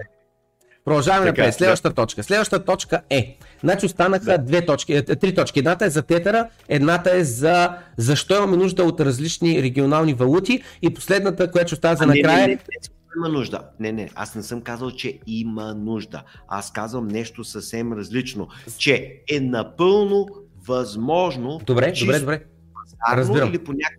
Не, че е нужно, а че може... Е възможно. Да... Разбирам. Добре, малко ще лезем там. Последната точка, която завършим е защо биткоин не е ICQ, ще кажа моята гледна точка и ти ще кажеш къде примерно нещо пропускам и че и въпреки това, което казвам, има шанс да бъде ICQ. Да, аз не съм казал, че биткоин е ICQ. Но има шанс да бъде. Може, има вероятност да последва и единственият въпрос, всеки който трябва да се заде, с каква сума бих заложил, рискувайки да се окаже ICQ. Шансът е, защото много хора ги питам, пич, ти ще заложиш ли на биткоин, ако има вариант от 20%, да изгърмиш. Да. И така, никога, аз не съм спекулант, не, аз залагам само на сигурно. Да. Така, дай да видим сега. Криптовалутите не са за хора, които искат да залагат на сигурно. Там, ако искат да залагаш сигурно, слагаш 1%, 2%, къде има нещо не повече, те са най-несигурният актив на планетата Земя в момента, без съмнение. Да, точно така. То не е за сигурно, то е за 12 годишни или за някаква малка сума пари, бълхата охапала, т.е. Има 100 бона и да вкараш 500 или 1000, с тях и без тях, няма да те сбърка, да ти удари стандарта на живота, няма да го мислиш, няма, нали, ако утре изгубиш. Ако направи 10x, пак ще, ако от 1% стане на 10%, ами добро дошло, направо си пари, така че... Точно така, нали? Примерно, да. ако стане 20 пъти, ще си купи готина кола. Иначе за държавите, за това забравата в щатите, просто мислям беше, че Русия. Ако щатите го забранят, Русия веднага пак ще скочат мигла до това, защото те просто ще бият контра на щатите, си мисля, или пък Китай. А иначе за 50 държави има, които са долари държави. Аз миналата година го научих това, не знаех, че има 50 държави, които си нямат тяхна валута, срилната валута заради хиперинфлация или друго, и се кали майната му, ние ще използваме долара, това ще е националната валута. Има 50 такива държави, които са доларизирани. Или каквато е думата, и Ел Салвадор, например, са едни от тях. И мислям беше, според мен, от тия държави немалко следващите 5 години ще приемат биткоин, защото те ще казват следното нещо. Биткоин няма централна банка, вече са претирани 19 милиона, ни остават още много и съответно това нещо няма да има голяма инфлация. А в долара, каквото се импринтира Феда, те го харчат първо в държавата и след това изкарват инфлацията навънка и тия 50 държави биват предсакани най-много. Точно така. Това е много добре известно. В смисъл, аз много отдавна, още 2005 година, като преди 6 година, като преподавах международни финанси, тогава бяха 40 и няколко държави и съответно които бяха доларизирали икономиките, защото те имаха, техните валути бяха шиткоин валути, т.е. те бяха, нали, shit currencies, и затова в един момент хората си възприемат долара, без значение дали държавата го възприема или не, или по-скоро хората възприемат долара и държавата го легализира. Сега вече друг е въпроса от тези държави, като легализират биткоина, всъщност ще има ли реални транзакции на биткоина, ще има ли реални плащания на биткоина, т.е. това, че се легализира, не означава, че ще има adoption. Абсолютно, да. По никакъв начин. Примерно в Камбоджа, докато аз бях там, 95% или 90% от транзакциите ставаха с щатски долари, да, и 10% ставаха с местната валута. Или използваш долара за едра банкнота и използваш местната валута за буквално за стотинки. Да. По този начин се използваше. Тоест, възможно е да се използва, примерно, аз само илюстрирам, за едри транзакции, кола, апартаментите и нататък да е биткоин, а за дребни транзакции да е, примерно, местна валута. Може да стане обратно, нали? Те могат да възприемат някой друг коин, който да говорих, да са получили някакъв регионален коин, който те да си създадат, или те да се създадат алтернативен биткоин и те да си го възприемат и примерно и да сметат, че той е по-справедлив, отколкото да направят Виталий Бютерин ултрамилиардер. Нали? Да.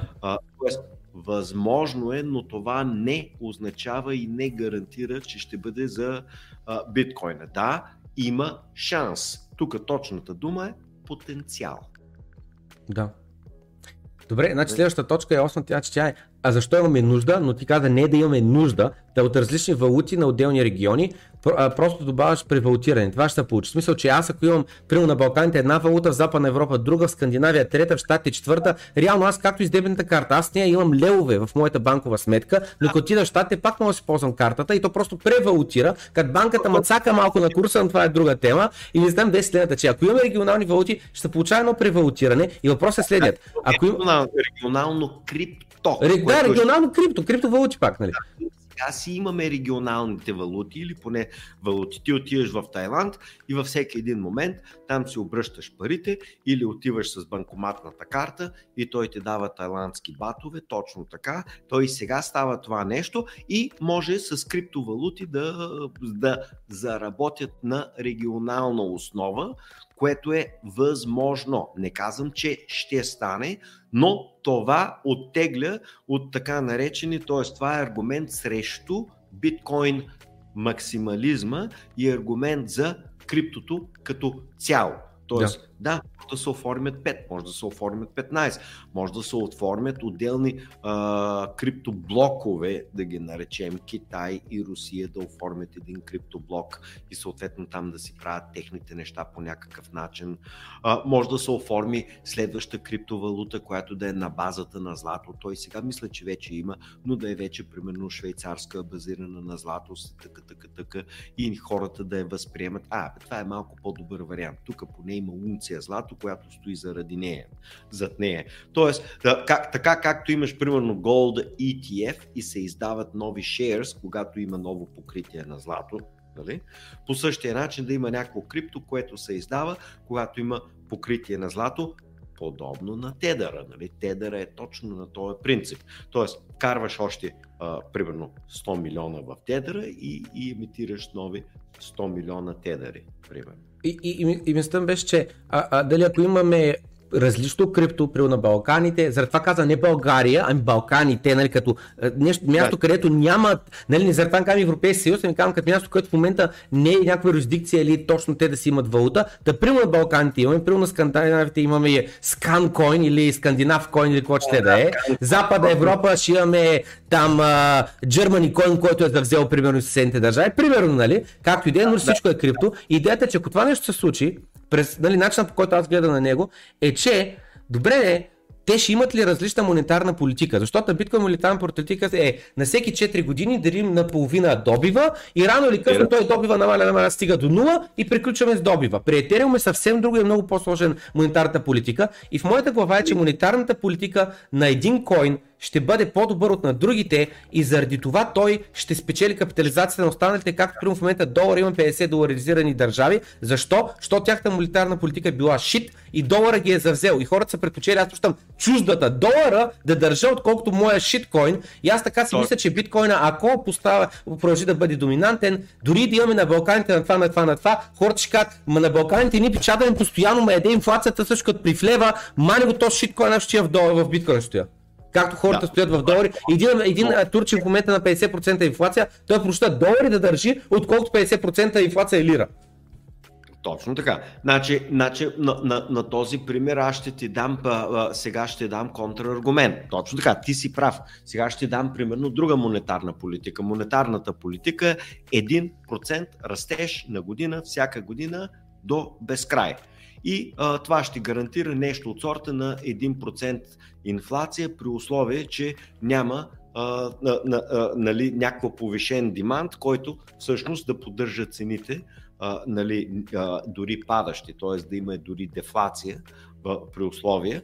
И може да се окаже, че много хора, примерно 80 или 90%, то това е подобно на съществуващите валути, но е по-добра версия, защото е закодирано с твърд 1% ръст. И ти да си мислиш, и аз да си мисля, че биткоин е по-добър и по-стабилен вариант, но 99% от хората да си мислят, че ако валутата расте с една година, и аз мога да си направя копачка, от която да се възползвам от този 1% всяка година и така нататък. Тоест, напълно възможно е биткоин да има най-добрата монетарна политика, но друга политика, която е малко по-лоша, примерно 1% ръст, да бъде възприемана от простолюдието, от масите, от народа като много по-добра версия. Защото ако е само 1%, те ще са доволни, те ще са щастливи, те ще се радват, запазват си и на всичкото отгоре, ако мани supply расте с 1%, а productivity е с 1,4%, може и да гарантира и някакви супер стабилни цени, тъй като сега в биткоина да е дефлационен. И да се получи пропаганда, биткоин е дефлационен, той е ужасен, така, нашата е по-добра, която е ултра стабилна.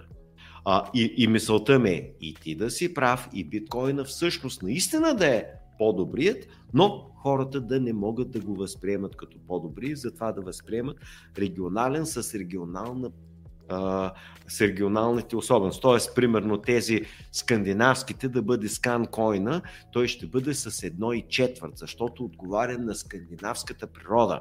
Той отговаря на скандинавската, да кажем, birth rates, т.е.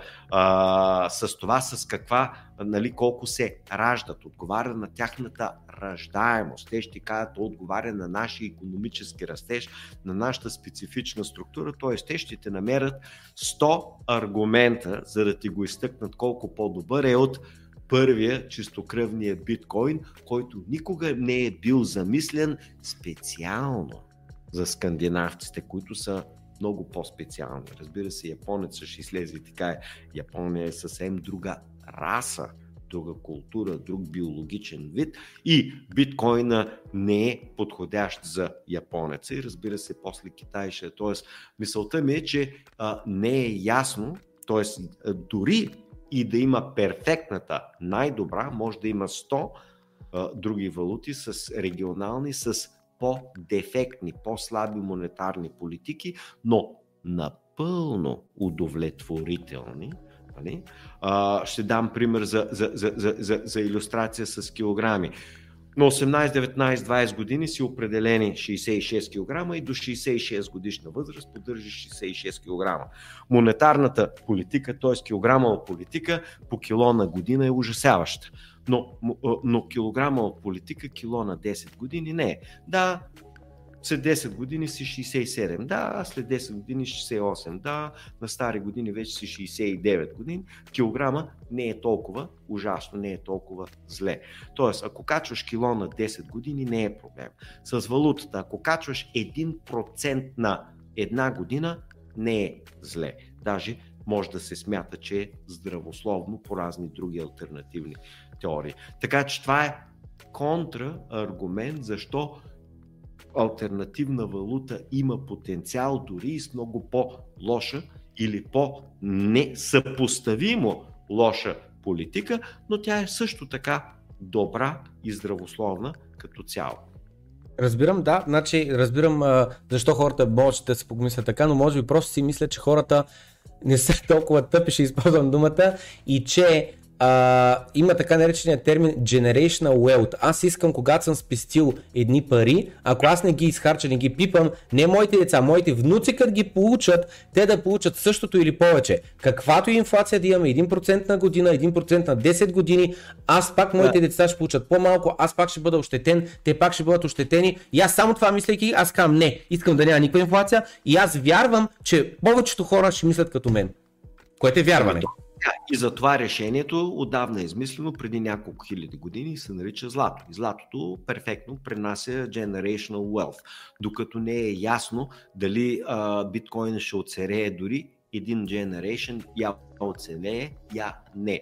Я оцелее с текущата си стойност или я пазарният му дял се свие на 5% и да, той може да се стабилизира на 5000 и да си има някаква малка функция в огромната криптоекосистема, но да дойдат Ethereum и да дойдат още 5-6 валути и биткоина да се стабилизира на някакви 5000 и да продължава стойността да си варира наистина ултрастабилно около 5000 и въпреки това да не ти запази стойността или да не запази стойността на мнозинството от хората, които са инвестирали в него.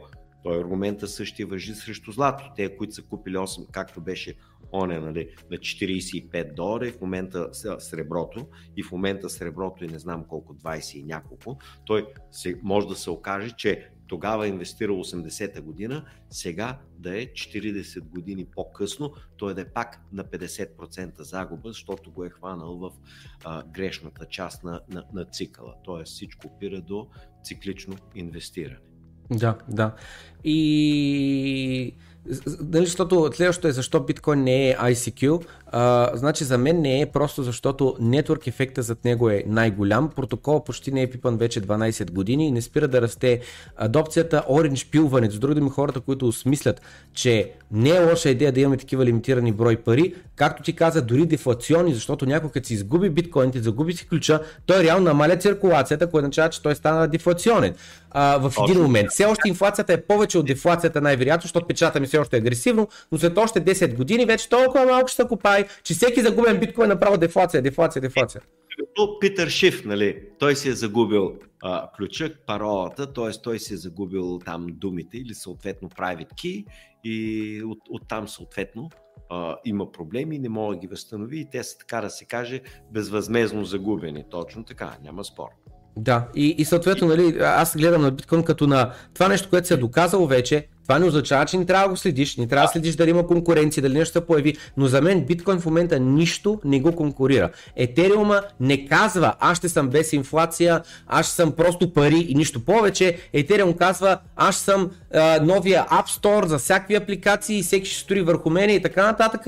Следващия момент Cardano казва също, следващия момент Solana казва също, следващия момент Etsy какво казва също и всички те се бият за аз съм смарт контракт с платформата на света. Докато биткоин казва, аз съм чисто и просто единицата, паричката на света, като имам една определена монетарна политика, като въпросът е, че в момента има най-много хора в света, притежаващи биткоин, в пъти повече, отколкото примерно етер или в нещо друго което за мен е, как да кажа, този нетворк ефект просто е много, много важен. И само за програмистите да спомена, че програмистите, които работят върху биткоин, не са по-лоши от програмистите, които работят върху етериум.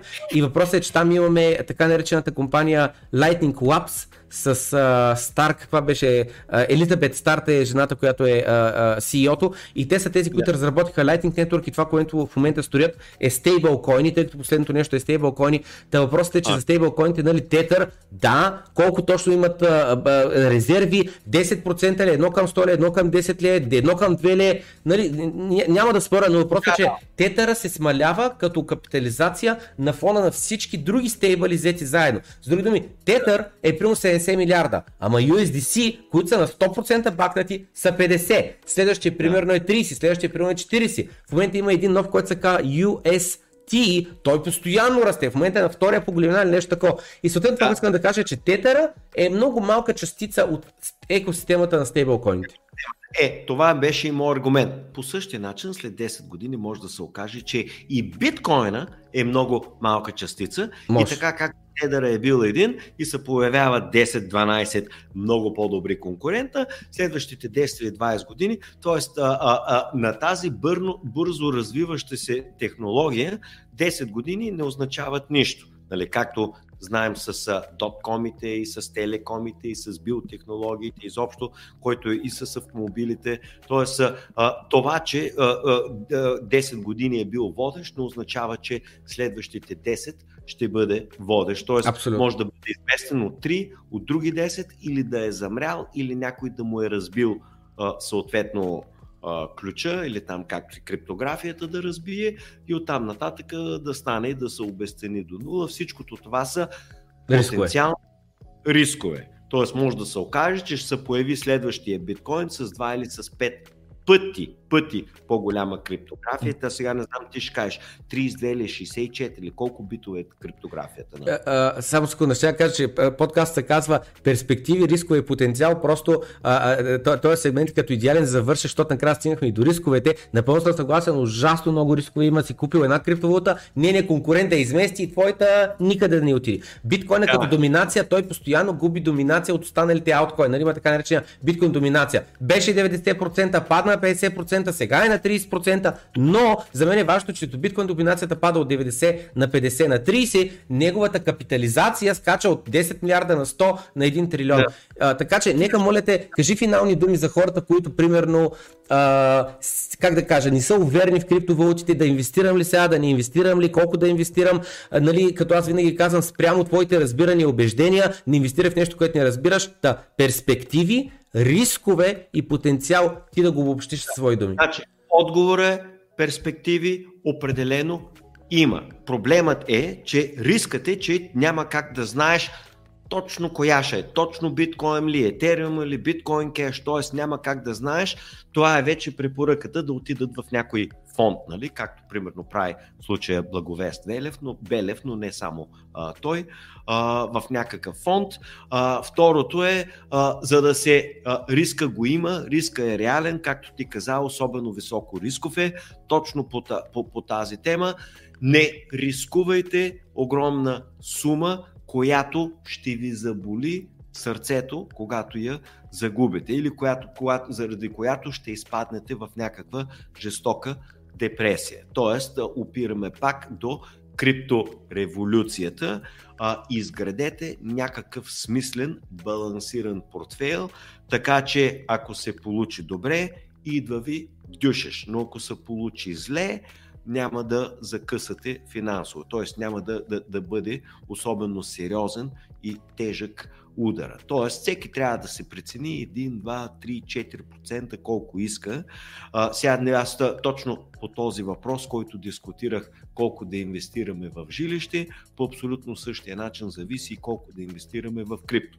Ако младежа на 12 години е едно, ако е чичко паричко на 50 години е съвсем различно, ако е като тебе младеж на 30 години, много зависи не само от възрастта, много зависи от общия уелф, т.е. той вече ако си е купил колата, апартамента, има вече 50 хиляди инвестирани в това онова, що да не вкара 20 хиляди в крипто.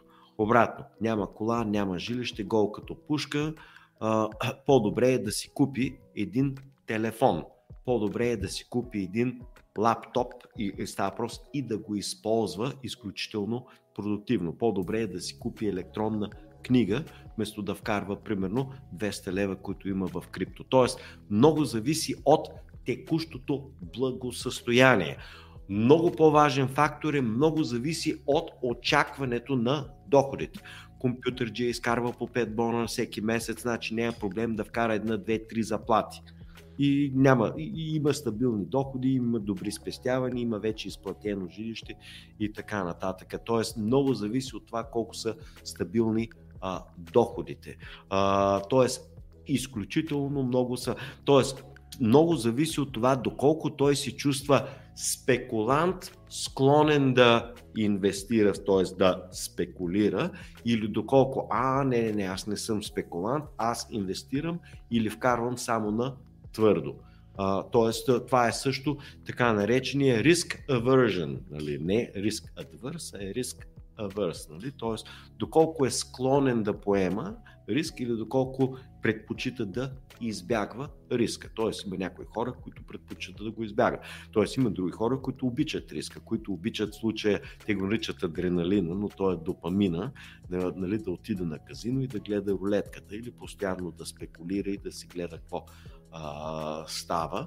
Така че изключително много зависи от тая работа, но не малък е момента, че дори малка инвестиция дава огромен стимул, както е един 12 годишен младеж, да чете, да учи, да се интересува. Той вече иска да се занимава с инвестиции, сега трябва да научи що е инвестиция, що е акция и така нататък. Тоест, от тая гледна точка за един млад човек е безкрайно ценно, въпреки че може да има така наречения PTSD, т.е. може да има, нали, посттравматичен стрес, който да мина 3, 5 или 8 години, може да получи горчив урок, но все пак урокът да е урок и да си получи в живот и здраве правилния урок за живота. Или просто да се научи, че всъщност има крипто, но всъщност, че има не само крипто, че има и други инвестиции и че има по друг начин възможно да инвестира, и това са така важни неща. Така че, нали, потенциалът е феноменален, рисковете са огромни и какво беше последното? Перспективи. Да. И перспективите са, че може би нали, там е бъдещето, но не е ясно, че ще бъде именно Ethereum, както ти самия преди малко изясни. Вече има 5 или 10 конкурента на Ethereum или готови да го изместят. Не е ясно в кой момент ще бъде, но е ясно, че има перспектива. Ясно е, че има бъдеще, но това човек да си залага къщата и двора, и колата на това, че той ще оцели и ще избие рибата, не е разумно. Но от друга страна, ако пък някой младеж е изкарал 500 лева, що пък не. Или някой е отишъл на работа в Англия или в Америка през лятото, връща се с 10 000 лева, що пък да не вкара 1000 от тях, като ги е изработил, ги е спестил и да влезе в играта, макар е с 1000 лева, нали, няма нищо лошо. Нали. Не е въпросът да заложи 10 000, както сега чух конкретен случай имам от миналата седмица, където аз инвестирах, ми казва, нали, съответният човек, не особено добре, в NFT и това ми е пенсионният фонд. NFT-то е подкрепено от съответната компания, а компанията произвежда продукт, т.е. NFT-то е обезпечено от институция, в смисъл бизнес, който произвежда, няма значение, да го наречем добавки, което примерно измислям само за илюстрация, витамин B12 не е съществено какъв е продукта и съответно той е обезпечено от компанията с продуктите. Сега юридически не е ясно, то няма смисъл, може да се спукаш от смях и то не е смешно. Не е смешно, точно това. Първо, според мен, как кажеш за пенсиониране, трябва да имаш пълна диверсификация, защото не можеш да зависим само от едно нещо. Не можеш да си на 100% само в акции, нито само в имоти в една държава особено, защото при войната, като дойде там, пенсията ти изгаря. Не можеш да имаш нито пък само, примерно, в ЕДС какво. Хубаво е да има диверсификация, особено когато говорим не да търся голяма възвръщаемост, заради това концентрирам, ами това не е пенсията. Значи 100% сейфти трябва да гледаш. Тук говорим за инвестирани 3-4-5 хиляди лева, които се предполагат да станат 50, 100 или 200. Аха, той е млад човек, а не възрастен. О, добре. Смисъл, че не на 60 години приносен се. О, добре. Други инвестиции няма смисъл. Няма акции, няма облигации, няма това. И единственото нещо, което има е едно жилище, без значение с или малко останала ипотека. И това е, понеже няма друга инвестиция и понеже няма пенсионен фонд, това е бърз начин за една година по 500 лева, примерно да вкарам 5000 в едно NFT, да си изграда пенсионния фонд. Да. Нали? Трудно ми е да убеда съответния човек, че да, може би има шанс 1 на 100 или 1 на 1000, разбира се, да избиеш рибата и да направиш пенсионен фонд, но има шанс 90 или 99% или 99,9% тези 5000 лева да изгорят, нали? Но тогава аргумента беше няма да ме заболи чак толкова много. Тоест, те са само 5000 лева загубени, не е беда, не е трагедия. Викам, нали, това ти е пенсионния фонд, т.е. не е проблем да загубиш пенсионния си фонд, което е остатъка от живота ти. И тук вече идва, нали, как се нарича, cognitive disconnect. Нали? Тоест, от една страна 5000 нищо не е. От друга страна, това е пенсионният ми фонд, нали, с който ще живее добре на стари години. Нали? Тоест, хем е едното, хем е другото. Това е, нали, логически, нали, не съответства, ти го разбираш много добре. Но връщаме се на нашите хора да не си мислят, че от това ще стане бързо, лесно забогатяване. Или както имам тук много познатия, брато, дай тук всички направиха пари, дай тук за 2, 3, 4 месеца, кажи какво да вложим парите, да ги удвоим и да ги отриним, всички забогатяха, ние останахме. Става въпрос и ма питат, кажи в какво да инвестираме, като те всъщност не знаят абсолютно. И после те дираха, виж сега, мен не ме интересува какво е, що е, как е, всичките тия глупости не ме занимават.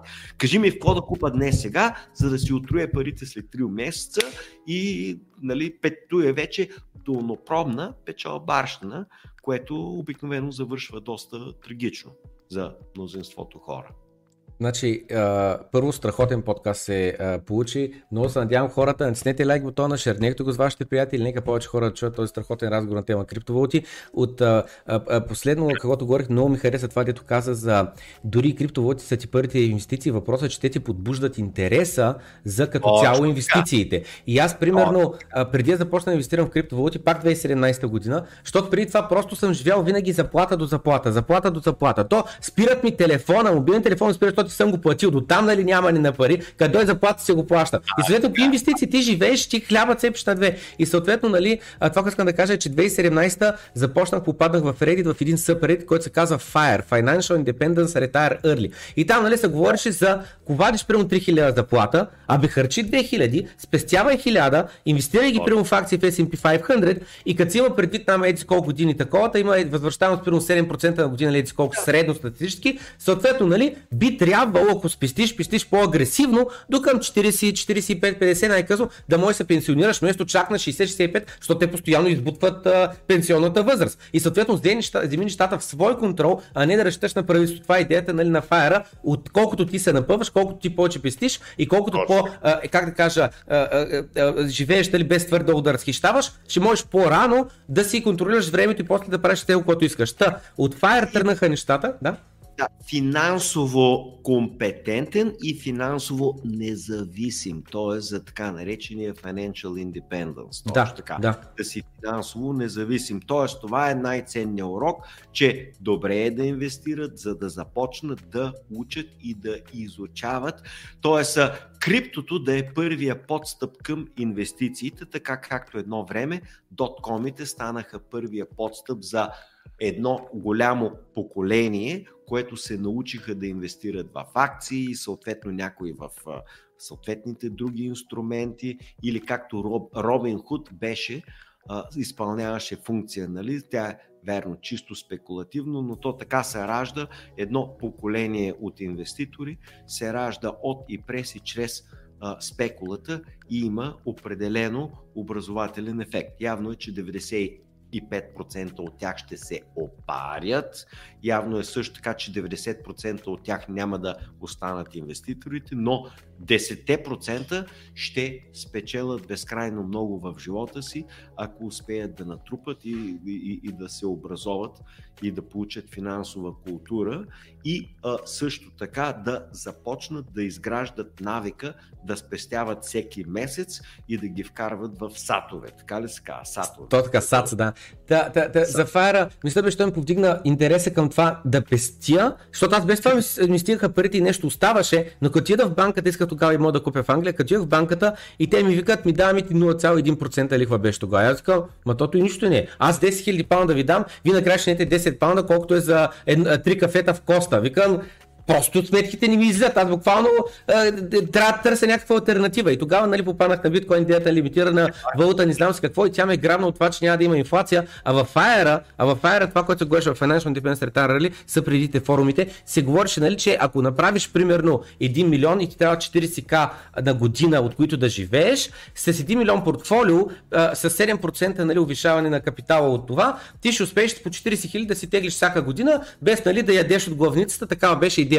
Обаче аз казах, то хубаво, ти като добавиш инфлация, като добавиш това, като добавиш това, викам, като добавиш един bear market и тая схема нещо не ми се връзваше, че ще работи, нали, толкова добре, както те и такова. И когато започна да инвестирам 2017 година биткоин, аз не инвестирам с идеята, сега ще удара кьоръл, ще направя 100x, не знам с какво, ами инвестирам просто като банката не ми дава нещо, което да ми харесва, дай да пробвам тук, не съм чак толкова на спестяванията, звучи ми като нещо адекватно. И когато се спука балона на 20k и тръгна с дремглаво надолу и продължи година и половина надолу, аз продължих да инвестирам отново с това, че аз гледах не просто цената как се движи, ами другите параметри, какво се случват.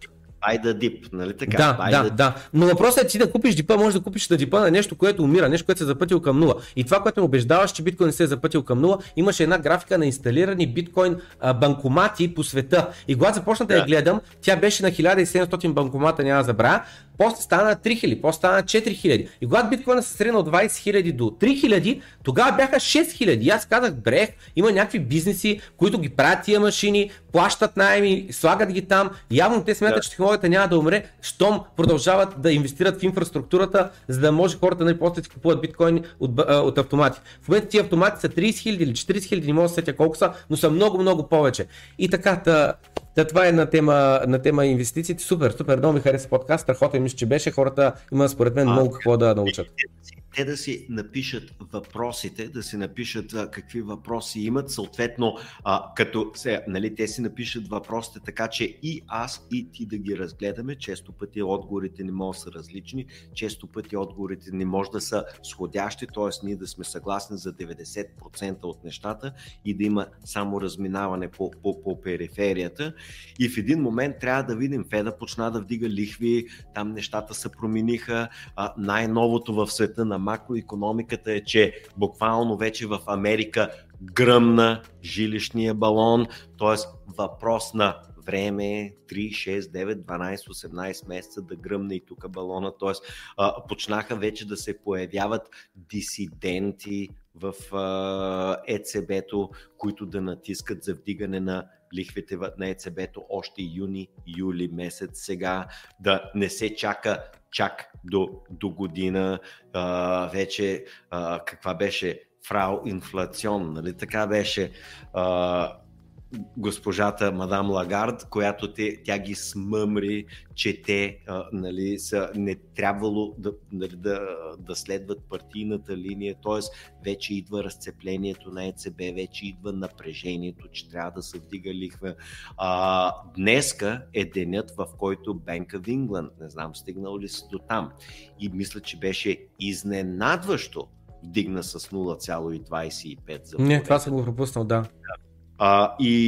А вчера голямата новина е, че Bank of India, тя се нарича RBI, Royal Bank of India, т.е. Индия, в Interbank, т.е. Intermeeting Decision, вдига бързо лихвите, за да потушат инфлацията. Т.е. вече много централни банки вдигнаха, Bank of England вече вдигна втори път, Феда току-що вдигна втори път. 0,50 basis points. Гръмна жилищния балон в Америка, излязоха много статии за тези неща. Междувременно като че ли, но не се говори, гръмна жилищният балон в Китай. Тоест има адски много развитие и, разбира се, от двете страни, и от Китай, и от Америка, се задава огромно цунами, ураган, който в един момент ще ни отнесе. И хубава тема да е какъв е урагана, докъде е стигнал и след колко време ще ни застигне тук и ще ни помете и нас в някакъв... Значи всички, които гледат на живо, чухте вече, след 1 до 2 седмици максимум с професор Красимир Петров правим втори подкаст. Напишете си отдолу в коментарите въпросите и тогава заглавието на подкаста ще бъде: професор Красимир Петров, идва ураганът, имате ли заслон? Точно така. Добре, ето виж до какво води вдъхновението. Добре, живот и здраве. След няколко седмици пак ще направим. Стига да има интерес и, разбира се, както се връщам, да си зададат първо въпросите за криптото, за да можем да минем през тях. Въпроси, да минем през тях и да завършим темата, тъй като аз не съм специалист, но разбирам от това, примерно, как една държава ще се бори с зъби и с ногти, да не се допусне криптото да бъде реална алтернатива инвестиционна. Супер, идеално. Ми пожелавам лека вечер на всички. Много, много, много сме благодарни за твоето гостуване. Наистина ти си не знам каква е думата, обаче хората те обичат. Каква е думата? Най-обичания гост, така ще се изразя. Хората всеки път се радват да те видят тук.